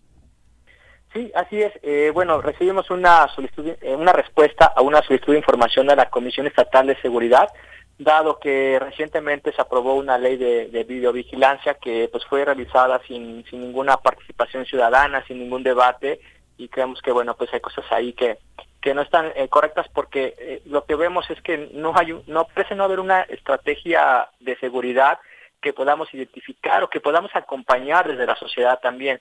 Y en este tema nos pareció que es uno de los elementos de la seguridad que tiene que ver con las cámaras de videovigilancia. Eh, tuvimos información, eh, algunos de esos datos son, por ejemplo, que la última vez que se adquirieron cámaras de videovigilancia fue en el 2015, que se adquirieron 887. Con esto suma un total de, de 1.002 cámaras que tiene la Comisión Estatal de Seguridad, distribuidas en todo el Estado. Hay que también señalar que en esta respuesta nos dice la Comisión Estatal que no sabe cuánto se invirtió en ellas, y cosa que nos parece raro porque ahí debe estar la información, se adquirieron desde ahí, pero no hay datos. Pero otro elemento también importante que nos da es que a, a, marzo, a, perdón, agosto de este año, o sea, eh, eh, el mes pasado, el total de cámaras que no estaban funcionando de estas 1002 es de 444, es decir, el 44% de las videocámaras de vigilancia no están funcionando. El otro 56 sí lo está, que son 558. Y este número de cámaras que no han funcionado se ha ido incrementando desde el 2017, aumentaron al 2018 a 253, 2019 a 578 y descendió un poco ya en el 2020, quiere decir que han reparado, pero eh, es, es muy grande, es casi la mitad de las videocámaras no están funcionando. Entonces, creo que ese es un tema muy importante. Es terrible, después de lo sucedido ayer, que se haya gastado tanto presupuesto y que la mitad estén inservibles, Roberto, es, es terrible. Sí, nos parece que ese es un tema que hay que poner atención porque eh, a veces se, busca también transmitir el problema de la seguridad a otros ámbitos, cuando también el gobierno estatal o la comisión estatal tiene que asumir estas responsabilidades, pero también tiene que informar que, cuál es la situación en la que está, por qué hay tantas cámaras que no están funcionando o qué se está haciendo para mejorarlas. No nada más se trataba de saber que hay mil dos cámaras, sino desde, desde el año 2015, sino saber qué se ha hecho en los años posteriores y en estos años para aumentar el número de cámaras, pero al contrario, en lugar de tener más, se están disminuyendo. Entonces, esto no es algo que ayude al tema de la seguridad, como muchas otras cosas más, ¿no? Que también no sabemos cómo, cómo hay en temas de, de infraestructura, de patrullas, de equipamiento para los policías, en febrero el gobernador dijo que se le iba a aumentar a los policías el sueldo y al mes de julio continúan los policías con los mismos sueldos de entre seis mil y diez mil pesos al mes. Esto es, un tema que no que no abona, que, que no ayuda al tema de la seguridad. Entonces, eh, pues nos parece que no hay una estrategia clara, una estrategia que se comparta también las, con la sociedad para que podamos respaldarlo y acompañar también en lo que se pretenda hacer en este tema. Pero eh, vemos que parece que no hay rumbo. Oye, y es una responsabilidad que no solamente tiene que asumir porque son lindos y nos tienen que poner cámaras en cada esquina, sino porque constitucionalmente se comprometieron a ello, ¿no? Sí, así es, es una, es una labor, lo, lo que comentaba al, al, inicio con esta ley de, videovigilancia que, que es, es más bien como una imposición en la que ahora eh, todas las personas tienen que asegurar, resguardar información de sus videocámaras o prácticamente este, que, que estén identificadas con la Comisión Estatal de Seguridad, este, pues se nos cortó por ahí. Pero es, es, gravísimo lo que nos está diciendo, pues porque al final no solamente no nos están dando seguridad, sino que las herramientas a las que se comprometieron para salvaguardar eh, la misma no están ahí. Fíjate que eh, cuando tuvimos la oportunidad de servir en, la administración del municipio de Temisco, visitamos el ACES y visitamos este el centro de comando de, videovigilancia y era impresionante la cobertura que tenían de todo el estado. Lo que eh, nos da la cifra, Roberto, es que se ha perdido prácticamente la mitad de la capacidad de videovigilancia del Estado. Y eso es gravísimo. O sea, eh, ¿cómo, no, ¿cómo puede decir el diputado federal Argüelles que es producto de las estrategias de seguridad? Pues para empezar, ni tan exitosa porque no están ni tan estrategia, las cámaras, ¿no? O a lo mejor la estrategia es este los recursos se aplican en otro lugar, ¿no? Exacto. Para los que nos están preguntando qué fue exactamente lo que sucedió esta mañana en la colonia Antonio Barona después del ataque armado de anoche en el velorio, hoy fue a las 10 de la mañana cuando se registró un nuevo hecho violento en esta colonia. De hecho, una persona resultó herida por arma de fuego. Eh, ah, se registró una llamada de auxilio advirtiendo de un presunto enfrentamiento. Acudieron al lugar elementos de seguridad. Se habla de que en un auto eh, viajaron, eh, dispararon desde un auto contra un domicilio ubicado en la calle Tierra y Libertad de esta colonia. No fue cualquier ataque. De hecho, un total de 70 casquillos percutidos fueron encontrados en el lugar y un peatón fue alcanzado eh, por uno de ellos, provocándole una, herida afortunadamente no grave y fue trasladado a un hospital sin que se tengan pistas por parte eh, de los agresores. Pero esto es 12 horas, 70 casquillos. 12 horas después de la tragedia de ayer. Reaccionaron antes que el gobierno del estado, se despertaron primero. sí. Y dejaron su boletín también.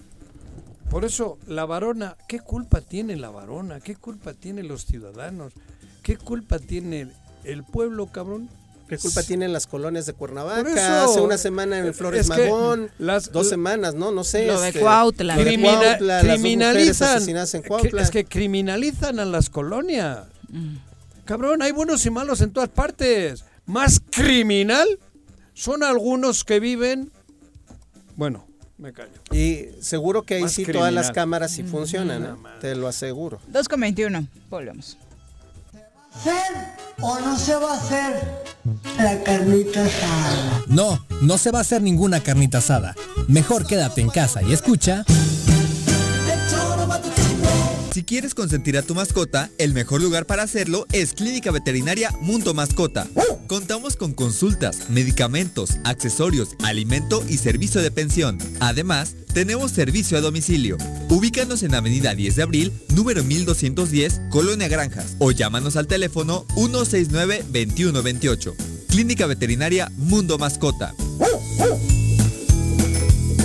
Si vives en la 3 de mayo, aprovecha. Pues durante todo el mes de septiembre, el sistema de agua potable de la colonia tiene para ti 100% de descuento en recargos y gastos de cobranza. Te esperamos con todas las medidas de sanidad en la avenida Emiliano Zapata, número 142, a un costado de la ayudantía. O llama al 416-6954 para más información. Emiliano Zapata, Administración 2019-2021.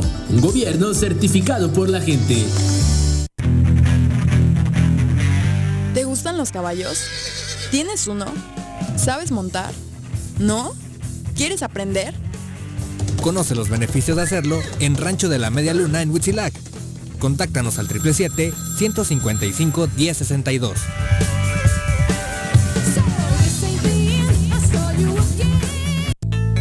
Tus contribuciones son indispensables para continuar prestando servicios. El gobierno con rostro humano de Jutepec te invita a realizar el pago de tu impuesto predial. Durante septiembre, obtén 60% de descuento en recargos. Más información al número 777-404-3581, extensión 306. Ayuntamiento de Jutepec, gobierno con rostro humano. Aprendo en línea todos los días. En el Colegio Cuernavaca nos hemos adaptado a los nuevos tiempos. Tenemos el mejor modelo educativo y lo llevamos a cada hogar mediante plataformas digitales. Conócenos. Tenemos colegiaturas accesibles. colegiocuernavaca.edu.mx. Tu camino al éxito. ¿Quieres interactuar con nosotros? Búscanos en nuestras redes sociales como El Choro Matutino. Agréganos en WhatsApp al 777-443-4208. ¿Y por qué no? Sintonízanos desde la página web www.elchoromatutino.com. También puedes llamarnos a cabina al 311-6050. De lunes a viernes, de 1 a 3 de la tarde por Radio Desafío. Somos la mejor revista informativa del país. Somos... Quédate en tu puta casa. Quédate en tu puta casa. Quédate. Y escucha...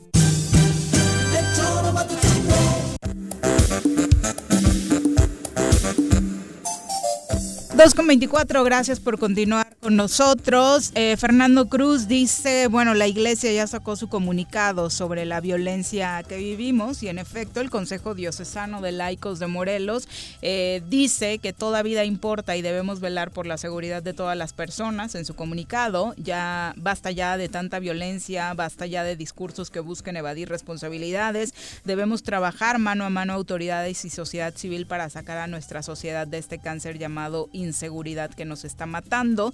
Es momento de actuar, señala en Si otro de sus comunicado de los que párrafos. sacaban hace cuatro meses, cuatro años, con este que han sacado ahora, Dice Verías también que más el allá de peleas estériles entre Ah. los diferentes niveles de gobierno, las autoridades deben centrar su mirada y acción en el bienestar de los ciudadanos que queremos un estado mejor. Igual, Graco tantita fuera, madre, fuera, señor Graco, obispo, Graco porque fuera, debería era de el tener lema. El- Y debería ahora no tener la mencionan misma, al este, gobernador. contundencia No, que tenía hace tres, cuatro años. cómplice. No, se menciona a todas las Por autoridades. eso, ¿no? ayer era Graco fuera, fuera, Graco, Graco fuera, fuera, Graco. A los dos años, cuando no, no había cumplido aquellos los 190 días, ¿qué más? Igual- Los 18 era meses. frontal el ataque del Igual obispo. el obispo no se ha enterado que ya creció No, un hombre. 50% el homicidio de los en lo que va desde por la eso. presente Y, y el punto en ese momento era que estaba bien exigirle a Graco, porque Claro. Graco era el responsable de la seguridad. Hoy Claro. el responsable de la seguridad sigue siendo el gobernador, sigue siendo eh, quien tien- ostenta ese cargo, que es Cuauhtémoc Ya- Blanco, y la exigencia tendría que centrarse ahí, ¿no? Aún y cuando hizo el ya había convocado de, cinco no, marchas de ahora. desaparecer el mando único, ¿eh? Pues ahorita tal vez por el COVID no lo ha... No, hombre. convocado, no, ¿no? por eso te digo, lees este comunicado y el equivalente hace cinco años y nada que ver. O sea, nada que ver, porque ellos saben cómo mandar mensaje a sus feligreses. Esto, esto es amor y paz para lo que hacían. Que como dices, con justa razón, pero que sean igual. ¿Estos niños de ayer los muertos son distintos a los de hace seis años o qué? Señor obispo. De hecho, tratando de recapitular, es la organización de laicos de Morelos, no ah, eh, aglutina más allá, eso es la ciudadanía laica. Ah, bueno, ah, bueno. Eh, son las que obviamente participaba en estas manifestaciones. El obispo no ha, no, el obispo no, ha dicho nada. Tampoco ha visto CNN. Retiro lo de tantita madre, señor obispo, yo creo que no, pero digo, debe salir a dar una declaración. Tendría que. ¿No son almas de Dios estas o qué para él o qué? Todo parece indicar. Y tratando de recapitular un poco de las diferentes tragedias que hemos vivido en Morelos, creo que esta sí no es la peor.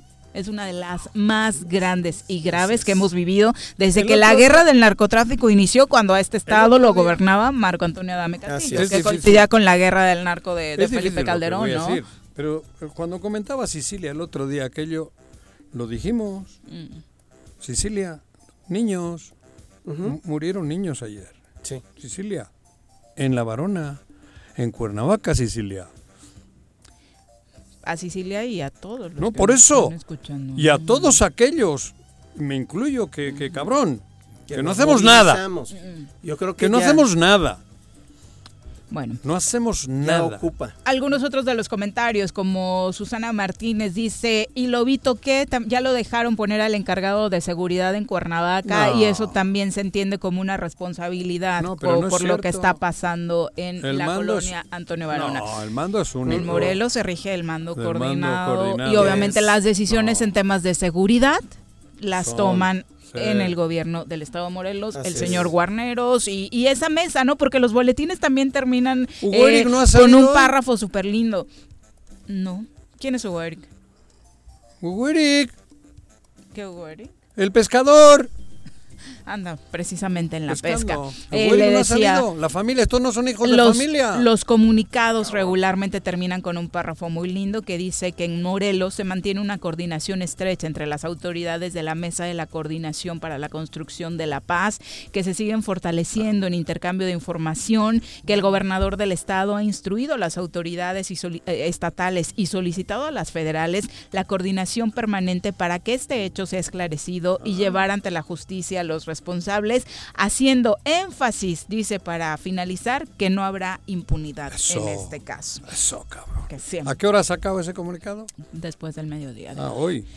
Bueno, son las 2 con 29 de la tarde. Saludamos con muchísimo gusto a través de la línea telefónica a Israel Hernández, eh, ombudsperson eh, de Morelos. Hombre.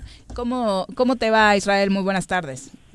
¿Qué tal? Buenas tardes, Juanjo, Viri, Carlos. Eh, con el gusto de saludarlos y mandándole un afectuoso saludo a la audiencia. Gracias. Oye, con la noticia de que otra vez no se permitió por parte de una organización del gobierno del estado la entrada a derechos humanos para realizar su trabajo ahora en el CEDIF Temisco. Sí, el día de ayer por la tarde noche recibimos noticia de lo que estaba sucediendo esta manifestación que desbordó los ánimos y que ameritó la intervención de la fuerza pública mandamos a un visitador que no pudo ingresar por aproximadamente 30 minutos y ya tiempo, cuando transcurren esos 30 minutos y se le permite el acceso, eh, tampoco se le permite en ese momento poder eh, entrevistarse con algunos de los adolescentes que participaron en esta manifestación. Y no fue sino ya después de estar insistiendo que pudo platicar con algunos de ellos y bueno, con la lamentable noticia de que pues, existen indicios de que fueron este, sometidos. ¿Pero estás hablando de alguna cárcel? ¿El tutelar de menores o de qué hablas? Ese es el tema, lo dices eh, de manera muy puntual. No ah. estamos hablando ni siquiera de, de, adolescentes en conflicto con la ley, al menos no se tiene... No son menores infractores, no. Pues, Exactamente. Son menores en situación de vulnerabilidad, ¿no? Estamos hablando de adolescentes en un centro de asistencia social, ¿verdad? Entonces, eh, eh, derivado de las entrevistas, eh, se recabaron indicios de que recibieron coscorrones, algunas eh, niñas les jalaron el cabello, eh, se les pegaron en las, en las pantorrillas e inclusive lo que más eh, nos alarma es que al parecer estuvieron o permanecieron hincados con las manos atadas y este, frente a una pared. Entonces esto desde luego no puede aceptarse. Salvaje. Es, totalmente fuera de cualquier eh, eh, despropósito, es una, un uso desmedido de la fuerza y por esa razón iniciamos un expediente de investigación para eh, pues poder determinar la existencia de violaciones a derechos fundamentales de la niñez y en su caso las responsabilidades a las autoridades que participaron en, todo esto. además de lo ocurrido en vivo ayer, ¿por qué los niños y las niñas quisieron protestar? Algo raro estará ocurriendo. El comunicado dice que no les gustaron las reglas impuestas. el comunicado que lanzó el gobierno. para eso iba yo. Lo, donde también hay una flagrante violación a los derechos de estos menores es en ese comunicado porque se vanagloria la institución, en este caso el DIF estatal, de que ninguno de los menores se escapó. Que están este por eso en la cárcel. purgando alguna condena que se trata de un tutelar de menores creo que no es un albergue en el que se atiende y se asiste a menores en situaciones de vulnerabilidad. Entonces cómo es posible que la institución pueda decir que se que ninguno se escapó claro. Pues eh, en principio ya será producto de los informes eh, que se nos haga saber esta posición de las autoridades. Nosotros no desconocemos que debe de existir un régimen eh, disciplinario, pero las consecuencias... disciplinario no, es no es represor, es distinto. Exactamente, debe ser proporcional y este, atendiendo a, a, los sujetos a quienes se les aplica, que en este caso pues, son adolescentes, ¿no? No son, como mencionaba eh, eh, gente que se encuentre eh, procesada o investigada o, en, prisión preventiva. E incluso Israel, muchos de esos niños están en situación de calle precisamente escapando de la violencia en sus hogares. Claro, cabrón. Exactamente, y que por diversas razones las oportunidades se les niegan y estos centros de atención tienen ese propósito, ¿no? De acortar esas brechas de desigualdad a través de la asistencia social que eh, pues nos preocupa que no se esté cumpliendo. Oye, cuéntanos un poquito cómo eh, funciona. ¿Los niños están ahí para que nos quede claro a todos por su propia voluntad? ¿Ese es el requisito? Existen varios supuestos. pueden llegar eh, solicitando la, la atención pueden también ser eh, por eh, determinaciones eh, judiciales y, y, otras autoridades que intervienen, porque recordemos que aquí lo trascendental, más allá de cuál es el procedimiento que deriva en que ingresen estos centros, es el interés superior de que las niñas, niños, adolescentes que no tienen un hogar, que no tienen garantizados sus alimentos, su vestimenta, su educación, su salud, eh, puedan eh, recibirla del el Estado que al final de cuentas está obligado en términos constitucionales a proveer el derecho a la vivienda, el derecho a la salud, el derecho a eh, la alimentación, el derecho a la educación, en fin, una serie de derechos sociales que, que son prestacionales y que el Estado los debe de prestar de la mejor, valga la redundancia, de la mejor manera posible, porque estamos hablando de insisto, de, en este caso de adolescentes, pero bueno, también está pensado para niñas y niños. ¿Cuál es entonces la decisión que ha tomado la Comisión de Derechos Humanos, los pasos que seguirá? Eh, iniciamos una queja de oficio, estamos solicitando informes, solicitaremos eh, también medidas cautelares. Ya el día de hoy el, visitador se volvió a eh, constituir en este centro para platicar con algunos de los de los adolescentes que están ahí y vaya, de las impresiones que nos eh, empiezan a preocupar son las condiciones de, salud y de alimentación que al menos a simple vista parecieran no ser las más adecuadas, las más óptimas y bueno, eso también será parte ¿Tampoco? de la investigación. Mi querido pues, Israel. eso también es una obligación, mantenerlos en buenas condiciones físicas, por algo están ahí. o sea, entonces no se escaparon de un lugar en donde no se les alimenta bien, en donde se les tiene en condiciones este, deplorables de higiene y de salud. ¿Qué cosa? Terrible. Ibas a Sí, mi querido Israel, es que cada vez que tenemos la fortuna de entrevistarte, es una verdadera tragedia. ¿Te imaginabas llegar al cargo que tienes, con la responsabilidad que tienes y toparte con todo este tipo de cosas? Que no te dejen entrar al DIF estatal, que te tengan en la puerta bueno, que te tengan a ti hablo simbólicamente, a la, institución, a la comisión. Que, no, se, no, no, no te duele, cabrón. Digo, sí, sé, sé que te duele porque lo haces con pasión, lo que haces, cabrón. Claro, sí, al final eh, a quien se le restringen las facultades es a la institución, una institución que está para defender los derechos de las personas en Morelos. Eh, eso, desde luego que eh, pues incomoda, molesta, eh, contestando a tu pregunta que se imaginaba esta situación, yo eh, desde luego me imaginaba una situación o estar muy de cerca una situación de crisis de derechos fundamentales en el Estado. Pero lo que no me esperaba es que no hubiera un principio de progreso, es decir, que poco a poco fueran mejorando las condiciones de todos los derechos que hoy por hoy estamos eh, padeciendo, eh, por que están insatisfechos específicamente en materia de seguridad pública. no Yo creo que los hechos que sucedieron el día de ayer y hoy en La Varona, que se suman a los eh, otros eh, eh, homicidios en la colonia Flores Magón, en donde hay que decirlo, las víctimas son adolescentes de entre 15 y 28 años. Es decir, es algo que, que, híjole, no, no sé cómo podemos, qué conclusiones sacar de eso. No lo que a mí respecta, eh, me parece que vincular o tratar de tranquilizarnos porque son hechos relacionados con la delincuencia organizada, pues eh, no no no satisface yo creo que a... lo dijo un diputado federal hoy, ¿eh? Terrible. Esto, lo que equivale es aceptar que el sistema de justicia no, no está funcionando. un sistema de justicia al que se agrega la situación eh, tan dificultada producto de la pandemia, eh, en donde eh, este tipo de expresiones o justificar estos hechos tan lamentables, tan graves, en que son gente involucrada o relacionada con la delincuencia organizada, pues de suyo supone pensar que la ciudadanía puede ejercer un derecho a través de la violencia, reclamar derechos a través de la violencia, de alguna manera hacer justicia por propia mano, lo cual está claramente prohibido en nuestro eh, orden constitucional, eh, que pues, eh, pues, con este tipo de declaraciones lo único que hace es vaciarlo de contenido.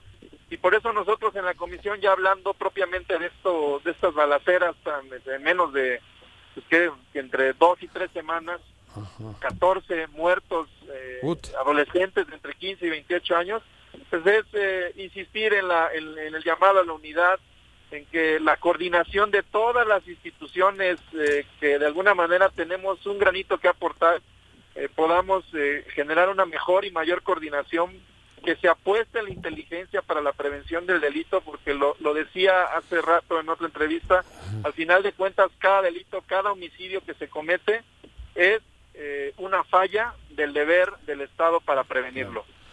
Pero has dicho que hay que utilizar la qué? La inteligencia. La inteligencia es básica para la eh, prevención del delito. Es, eh, ahí, está, ahí está, el problema. Ahí está el problema. Ahí está el problema, mi querido Israel.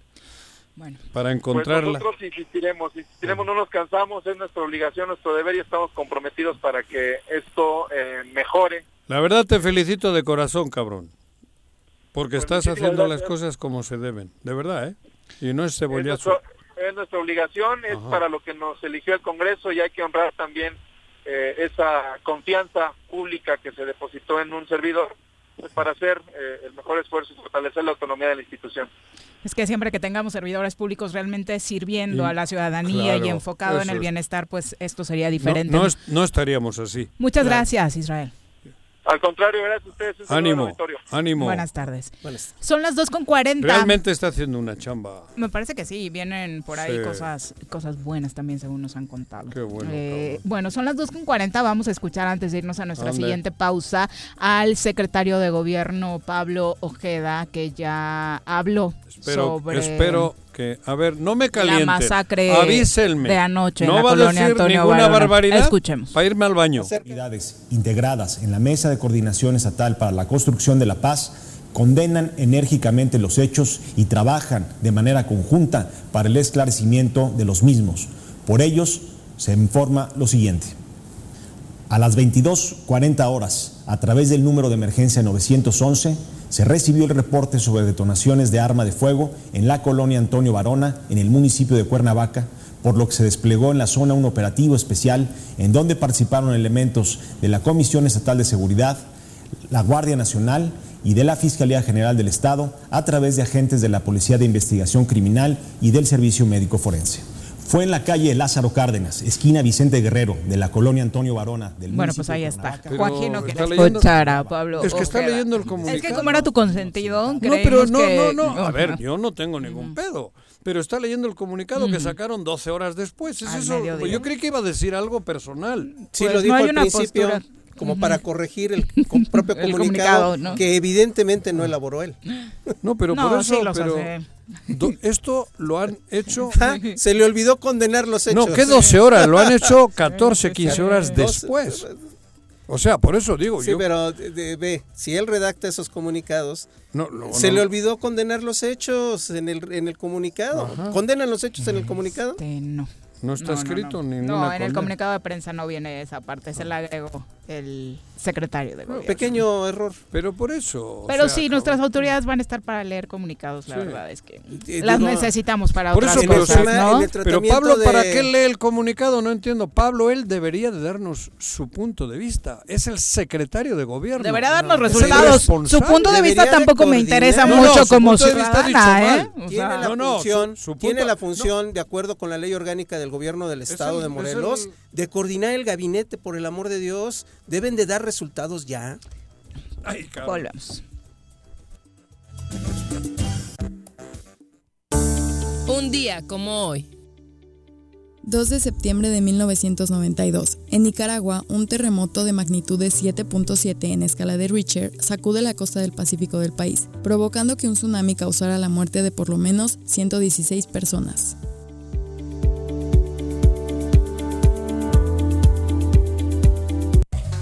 Me amarran como puerco. Mire. ¿Quién te manda a salir en plena contingencia? Quédate en casa y escucha. Todos debemos ayudar a disminuir el riesgo de contagio de coronavirus. Recuerda que el COVID-19 se contagia de persona a persona al toser y estornudar, estrechar la mano de una persona enferma o tocar algún objeto con el virus y luego tocarse sin lavarse las manos. Por eso es muy importante. Lávate frecuentemente las manos, cúbrete con un pañuelo o con el ángulo del codo al toser o estornudar. Evita contacto directo con personas que tengan síntomas de resfriado o gripe. No te automediques y en caso de presentar síntomas, acude al médico. 54 cuarta legislatura. Congreso del Estado de Morelos. Aprovecha los descuentos que el gobierno municipal de Suchitepec te ofrece en el pago del impuesto predial. De julio a octubre, 100% de descuento en multas y recargos. Evita salir de casa. Ingresa al www.suchitepec.gov.mx diagonal predial y paga en línea o llama al 361-4110. Acércate, infórmate y regularízate. Gobierno municipal, estar bien te lo mereces. Cafetería, tienda y restaurante Punto Sano. Contamos con comida vegana y vegetariana, porque nos preocupamos por tu salud.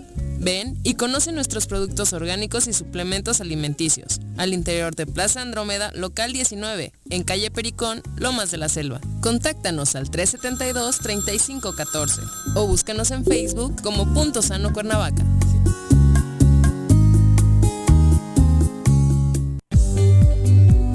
Yautepec, impulsando a nuestros jóvenes universitarios, se continuó y mejoró el programa de transporte universitario gratuito, el cual brinda un servicio seguro a cientos de estudiantes de los planteles UPEMOR, UAM y el Tecnológico de Zacatepec, beneficiando la economía de las familias yautepequenses.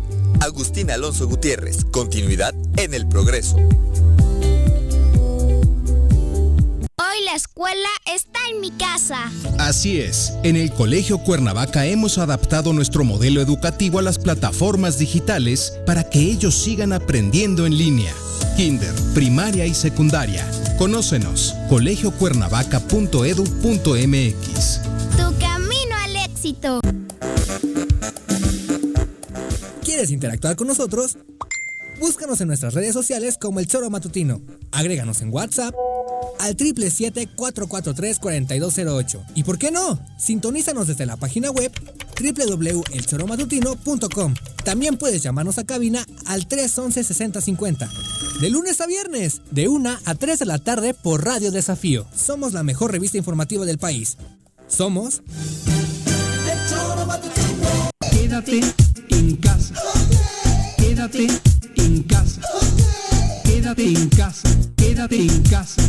Quédate, quédate, quédate. Y escucha. Un día como hoy. 2 de septiembre de 1944, la niña judía Anna Frank, con 15 años de edad, es enviada al campo de concentración nazi de Auschwitz, en Polonia.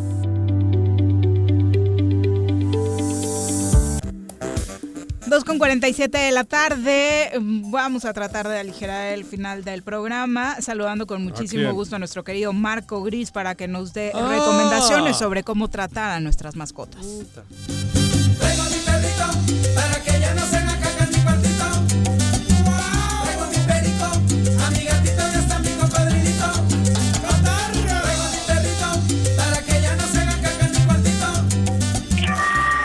Marco, ¿cómo te va? Muy buenas tardes. Marco. Marco, saludos. Marco. Creo que lo perdimos. No. Anda da- en otras cosas porque por ahí, se, de comer alguna por ahí perra. se escucha. Algún perrito. ¿Está en la veterinaria trabajando o, o no? Bueno, Mira. vamos a ver si lo localizamos a don Marco chaparrito Gris, se me perdió. No surgen precisamente sus consejos. Excelente, Sí. Parece que ya lo tenemos ahí, vamos a intentarlo. Ajá. Bueno, mientras tanto, saludos a todos los que nos continúan escribiendo, obviamente Claro. gente conmovida, Fernando Cruz, José Bulmaro González, dice, los acompaña en su dolor, de verdad, de este tipo de noticias quiebran, ¿no? Sí. Fortaleza y ánimo a los vecinos de la colonia Antonio Varona, dice José. A todos José los familiares de los chicos que Por fallecieron supuesto. y que no. están lo- Graves. los, los, este, 14 que todavía están grave. graves. Marco, ¿cómo te va? Buenas tardes. Hola Viri, Juanjo, Carlos, ¿cómo están? Buenas tardes. ¿Qué onda, Amigo, güey? un abrazo. ¿Qué Cuéntanos? ¿de qué hablamos hoy? Gracias. Cuéntame gracias, qué te pasó. pues preocu- preocupado, creo que me sumo a la, a la preocupación que, que se siente de manera general, ¿no? Cuando estamos en este Pues estado. tú eres parte de todo esto, digo, en relación a, la, a- apoyar a los jóvenes en el fútbol, a los niños, Sí, cabrón. sí, sí. Y, y supongo Sí, que, bueno, es que digo la verdad, cabrón. eh, ¿Eh? Creo que creo que es siempre lamentable la muerte de, de- de una persona. Seres humanos. Pero impacta mucho más la muerte de, de gente tan joven, ¿no? De niños, básicamente, ¿no? Pero, Entonces, este, pero, pero, pero, a ver, perdón que te interrumpa. Pero niños, adelante. por decir de alguna manera, jóvenes que están libres de culpa, cabrón. Porque Claro, fe- inocentes. escuchas algún energúmeno y, y quiere justificar, ¿no? Pero son, Sí, sí, son sí. seres humanos que estaban en el fútbol, que están eh, luchando con fe, con ilusión, por, por forjarse un futuro en el camino del bien. Exactamente. Y hoy es algún energúmeno que los quiere llevar al camino del mal. Bueno, Al va, me callo. Ah, vamos a hablar de Sí, paz. no, yo creo que a los 15 años ningún niño puede ser Ningún- culpable por eso- de lo que sucede en su vida, ¿no? eso te digo. Por No. muy en malos pasos, entre Claro. comillados, que anden. A eso me refiero. Creo que creo que tenemos que asumir nuestra responsabilidad, que la tenemos grande, hoy en día la tenemos grande, sobre todo con todos estos jóvenes y todos estos niños de los que depende, pues eh, a final de cuentas, el siguiente futuro de nuestro estado, ¿no? Entonces, la verdad es que sí, tienes razón, Juanjo, he estado muy ligado a la, a la juventud, a apoyar ciertos proyectos en los que vemos crecer a los niños e intentamos que los jóvenes sean eh, gente de bien. Entonces, de pronto indigna que alguien quiera justificar su y su inoperancia, su este eh, su mal manejo en la administración pública, ¿no? Entiendo perfectamente eh, a lo que te refieres y de pronto, pues, si me preguntas cómo cómo la vamos pasando el día a día, pues te podría decir que preocupado, igual que ustedes. Tengo dos hijas y de verdad me aterra lo que está pasando en Morelos. Eh, parte de esta responsabilidad que tenemos, desde luego, implica también, pues, hacer algo, ¿no? Creo que nosotros tenemos la responsabilidad de hacer algo, no podemos quejarnos nada más, ¿no? Claro. Entonces, bueno, pues la verdad es que digo, ojalá que las cosas eh, cambien, ojalá que tengamos el valor cada uno de nosotros, de, desde nuestra trinchera, como siempre lo hemos dicho a través del choro, tratar de modificar ciertas cosas que no abonen ya a una violencia social generalizada, ¿no? Y fíjate que a colación de este tema, desde luego, este, que tiene que ver también con la generación de violencia, quiero platicarles rápidamente de algo que me ha llamado mucho la atención a través de redes sociales y es que se han montado, eh, la- las redes sociales, como ustedes saben, se han vuelto una herramienta muy útil, pero también es una herramienta eh, que ha servido para personas eh, y la utilizan de manera negativa en muchos de los casos, ¿no? Y fíjate que hemos sido testigos últimamente de, de campañas negativas en contra de médicos veterinarios por parte, desde luego, de dueños de mascotas insatisfechos, ¿no? Que reclaman a través de redes sociales eh, justicia o la reparación de un daño, pero eh, la característica de estas publicaciones es que es a través de más violencia. Y creo que eso es justo lo que no necesitamos en este nosotros en este momento, ¿no? Ajá. Eh, Lo que menos hace claro. falta es que a través de los animales también promovamos este tipo de actitudes. Sí, siempre hemos hablado que desde luego el maltrato animal y todos los demás temas que están relacionados con esto, que predisponen a la violencia social, eh, pues debe- deben determinar de alguna manera. Pero, eh, Viri, hemos visto, ah, por lo menos en las últimas dos semanas, campañas totalmente negativas en contra de médicos veterinarios, donde solamente está la oportunidad de ver la versión de quien se siente afectado, ¿no? Pero a través de amenazas, de descalificaciones, de campañas de desprestigio infundadas, injustificadas. Y yo ahí la recomendación que quiero hacer a toda la gente que, que- que amamos los animales, nosotros cabe señalar que no tratamos con animales nada más, tratamos con los miembros de la familia Arrece, con los miembros de la familia Arias, ¿no? Con los miembros de la familia, porque son integrantes, un integrante más de Ay, la familia obvio. Caltenco. Obvio. Entonces, nosotros, la línea es muy delgada porque estás tratando con la vida de un ser vivo que es muy querido y que además representa una responsabilidad grande, ¿no? Pero también nosotros observamos que del lado de los dueños de algunas mascotas hay una cierta irresponsabilidad porque de pronto pues los malos de la película terminan siendo los veterinarios, ¿no? Que en algún momento desde luego por la por las características del, del ejercicio de esta medicina veterinaria zootecnista, pues tampoco podemos ser exactos, ¿no? Ni tampoco podemos determinar o ver en una bola este, mágica cómo va a reaccionar un organismo o no. Y hay muertes, y hay muertes incluso en cirugías que pueden no tener alguna justificación más que la médica. Y a través de este tipo de problemas que se han venido presentando en diversos, este, en diversas clínicas veterinarias de Cuernavaca, de, de luego de, de gente dolida por este tipo de situaciones, hay una campaña que me parece excesiva en ese sentido, ¿no? Porque genera violencia y la violencia, pues no se, creo que no se resuelve generando más violencia, ¿no? Obviamente. no. difamación. Y la recomendación en este sentido para toda la gente que ama sus mascotas es que acudan a lugares certificados, en donde puedan ver un título, una cédula, ¿no?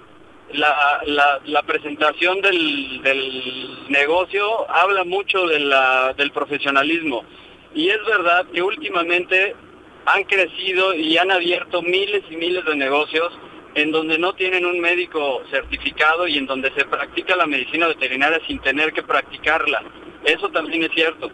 Y ahí hay un llamado a las autoridades a que verifiquen cada uno de estos negocios que están ejerciendo la medicina veterinaria sin tener que hacerlo, sin ningún título profesional ni una cédula que los avale, que genera justo que haya tantas muertes, tantas negligencias y tantos maltratos a las mascotas, ¿no? Exacto, hay que ir con gente confiable. Aparte, este boca a boca, ¿no? El que te recomienda a una persona cercana, a quien ya conozcas, que hayas tenido buena experiencia, es lo mejor. Eh, cuéntanos dónde te encontramos a ti, porque obviamente eres parte de la familia tesorera y te recomendamos con todas las credenciales. Claro, mira, Viri, esto no quiere decir que no nos haya pasado a nosotros, ¿eh? Eh, O sea, claro, nosotros no somos los que tenemos este, aquí el que descubrimos el hilo negro de la medicina veterinaria, le puede pasar a cualquiera, pero sí se tiene que acercar la gente a los más capacitados, a los más profesionales, en donde pensamos que puede reducir ese riesgo que hay ahí inminente todos los días cuando te atienden a tu mascota. Y desde luego nosotros nos pueden encontrar este, en la avenida 10 de abril, número 1210, en la colonia Granjas, o nos pueden llamar al 169-2128. Ahí cualquier asesoría, cualquier cita para atender a sus mascotas, desde luego estamos para servirles. Y bueno, pues la verdad lamentable lo que estamos pasando, preocupado, molesto, este, de pronto hasta frustrado, ¿no? Por no poder hacer más de lo que podemos desde nuestras trincheras. Pero bueno, es una responsabilidad que tenemos ahora todos y cada uno de nosotros. Y yo creo que el Choro Matutino siempre ha sido un foro a través del cual hemos manejado información que sirve como herramienta a la sociedad para que la sociedad levante la mano y diga qué vamos a hacer, hasta aquí llegamos y podamos tener un estado mejor, ¿no? Creo que hoy no solamente yo levanto la voz, creo que muchos de ustedes lo piensan y lo sienten todos los días, ¿no? Muchas gracias, Marco. Buenas es, tardes. así es, Buenas Marco. tardes, Marco. Vale. Buenas tardes.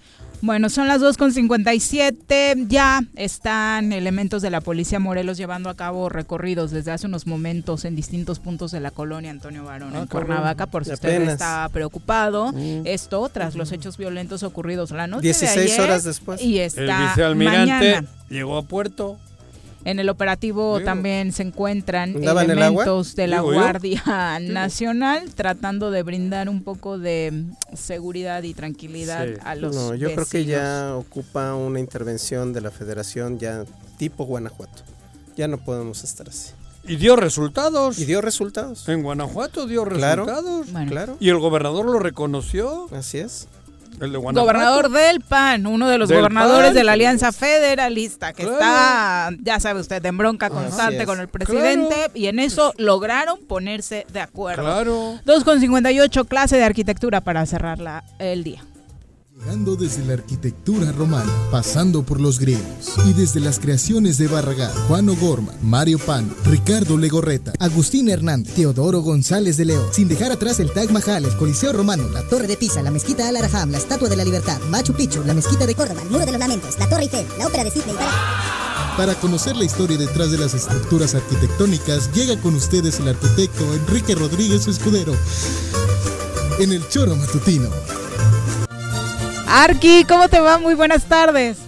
Mi queridísima Viri, ¿cómo estás? Buenas tardes. Juanjo, buenas tardes. Mi querido Carlitos, un saludo con mucho cariño Hola. en esta tarde de conmoción local por los hechos acontecidos recientemente, ¿no? Sí. Eh, digo, creo que ya se ha platicado suficientemente a lo largo del programa, pero sí. bueno, pues no deja de, de indignar y no deja de decepcionar y no deja de, pues, llevarnos a la pregunta de hasta cuándo, ¿no?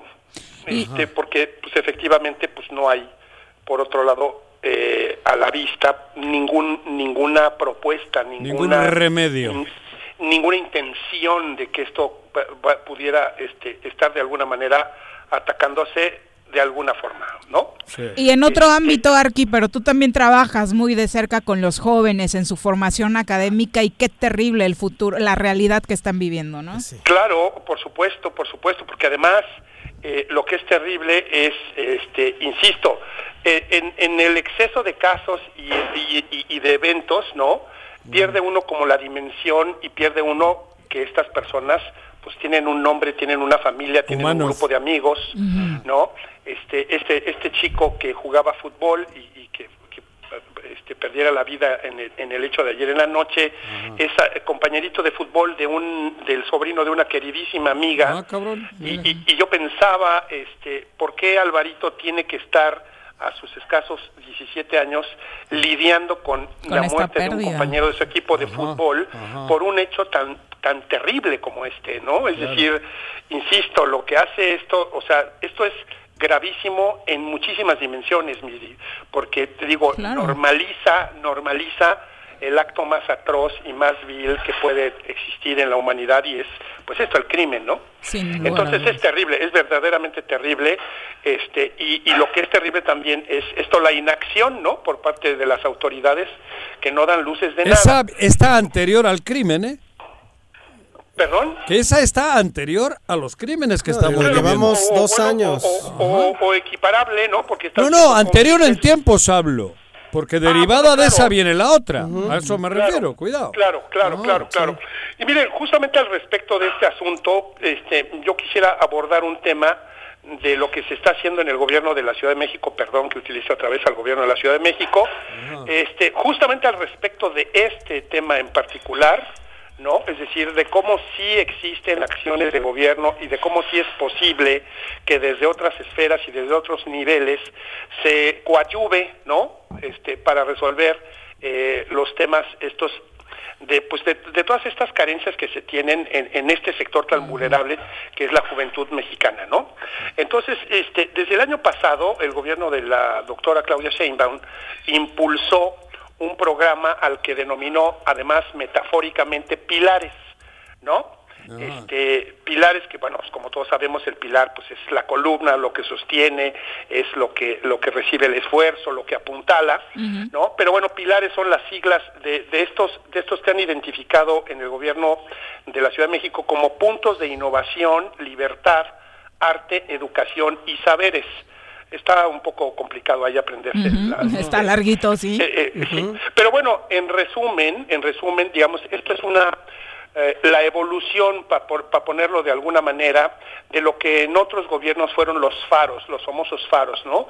El faro de, el faro de Oriente, que eran las fábricas de artes y oficios, ¿no? Y que eran estos lugares destinados justamente a, la, este, a satisfacer las necesidades de cultura, de, de, de ocio, ¿no? Este, acercar a, a las juventudes de las zonas marginales justamente a estas actividades que de alguna manera contribuyeran a mejorar su condición de vida, ¿no?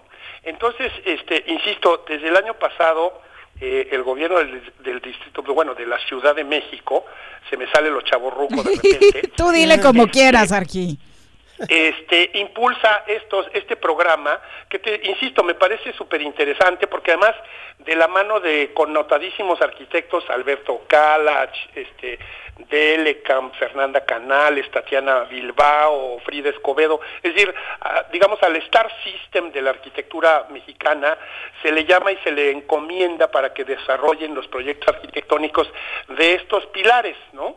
Este eh, se hace aparentemente hay un estudio eh, eh, que, que, que arroja pues qué alcaldías de la Ciudad de México requieren más y en qué puntos estratégicos, ¿no?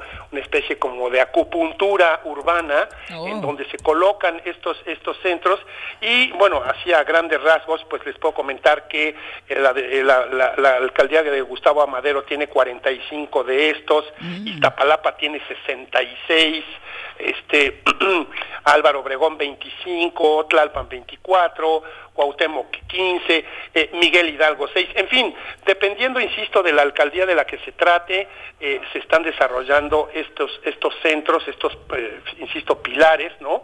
Que, repito, tienen como, como objetivo central, pues esto, acercar el arte, la, la educación en una manera distinta a como la conocemos, pues sabemos también que hay un altísimo porcentaje de juventud mexicana que deserta de la, de la escuela, ¿no? Por necesidades de trabajo, por la condición familiar, por una cantidad muy importante de, de, de, este, de, de situaciones. Y repito, la idea es eh, esto, ¿no? Este, diversificar y acercarles estos espacios para que, eh, pues esto, tengan cuando por, por, lo pronto que se sientan atendidos y que se sientan importantes y se sientan este, partes fundamentales del tejido, bueno, del no tejido social que tenemos en este país, ¿no? Entonces me parece que es eh, una iniciativa, bueno, eso además es una inversión multimillonaria, más de dos mil millones de pesos están destinados para la construcción de estos centros. Eh, también decir, por ejemplo, que en muchos casos los arquitectos involucrados están prácticamente regalando el proyecto arquitectónico, ¿no?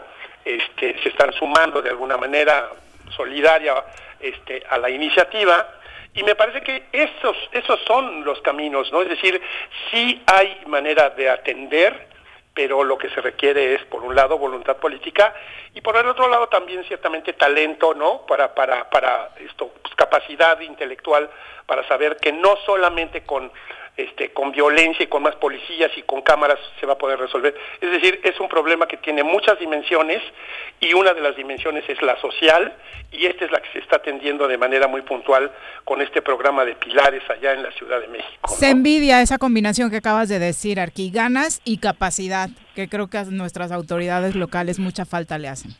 Sí, caray, estamos verdaderamente en el hoyo. Y bueno, insisto, a mí me parece verdaderamente increíble, lo digo cada vez que participo, este, que teniendo a la Ciudad de México a escasos, este, a escasos 45 minutos, ¿no? Este, no, no, no haya absolutamente nadie en el gobierno estatal, eh, pues esto con la intención de voltear, o pues, mira, ya no se necesita ni voltear, carajo, hay que abrir una página de internet y leer y decir, oye, pues creo que esto podría estar funcionando, ¿no? Van mucho a la Ciudad de México nuestras autoridades, tampoco les resultaría tan complicado. Arqui. Sí, bueno, pero van a los restaurantes y van a los ¡Quieto, bares, ¿no? quieto! Gracias, no. Arqui. Buenas tardes. Gracias a ustedes, buenas tardes. Un abrazo. Adiós, Bueno, Arqui. ya nos vamos.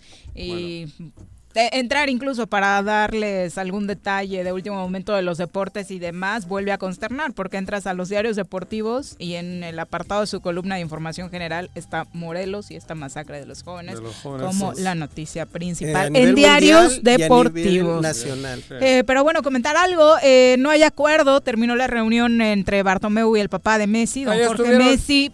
Los medios dicen que cerraron esta reunión sin acuerdos todavía, aunque muchos medios ya dan como un hecho la llegada de Messi al Manchester City, que sí estaría dispuesto a pagar eh, la lanita, los 700 millones por él, eh, No por pagar cinco 700, no años, eh, que le va a ayudar el Nueva York, de acá de la no MLS, para combatir, compartir gastos, Pero ¿no? mitad puede. y mitad. No puede, por la, el, por el, acuerdo de fair play Ajá. financiero. Digo.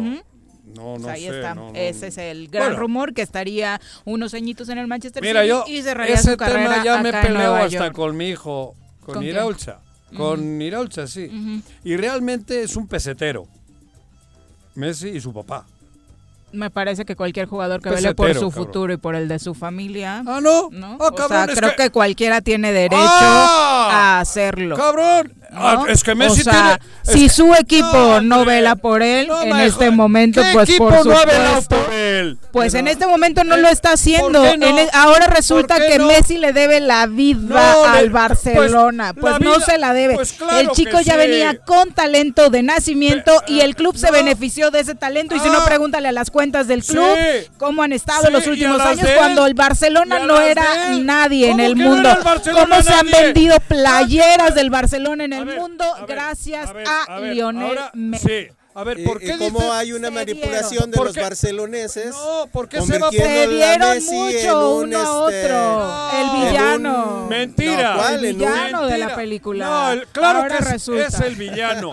Se va por dinero cuando... Eh, Afortunadamente en el mundo seguimos viendo a, a ver. Messi como el crack. No, pero déjame que es diga, pero la no es un Che. Guevara. Yo no estoy poniendo en Nadie, duda. nadie dijo que es el Che Guevara. yo no- Es En que Barcelona esa, lo es que esa es la exageración, creer que un jugador es el Che Guevara. No, el Che Guevara no. Ese, ese señor, Messi, es el mejor jugador que yo he visto en la historia. Sin Eso no lo voy a cambiar.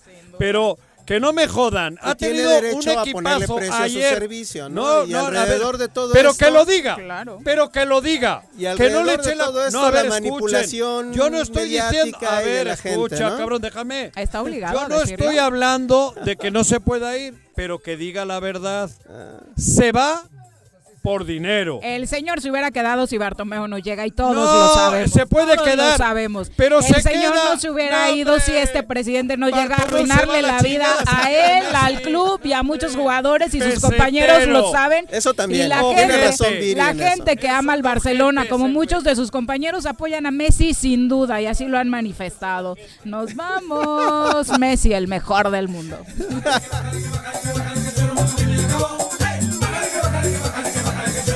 acabó.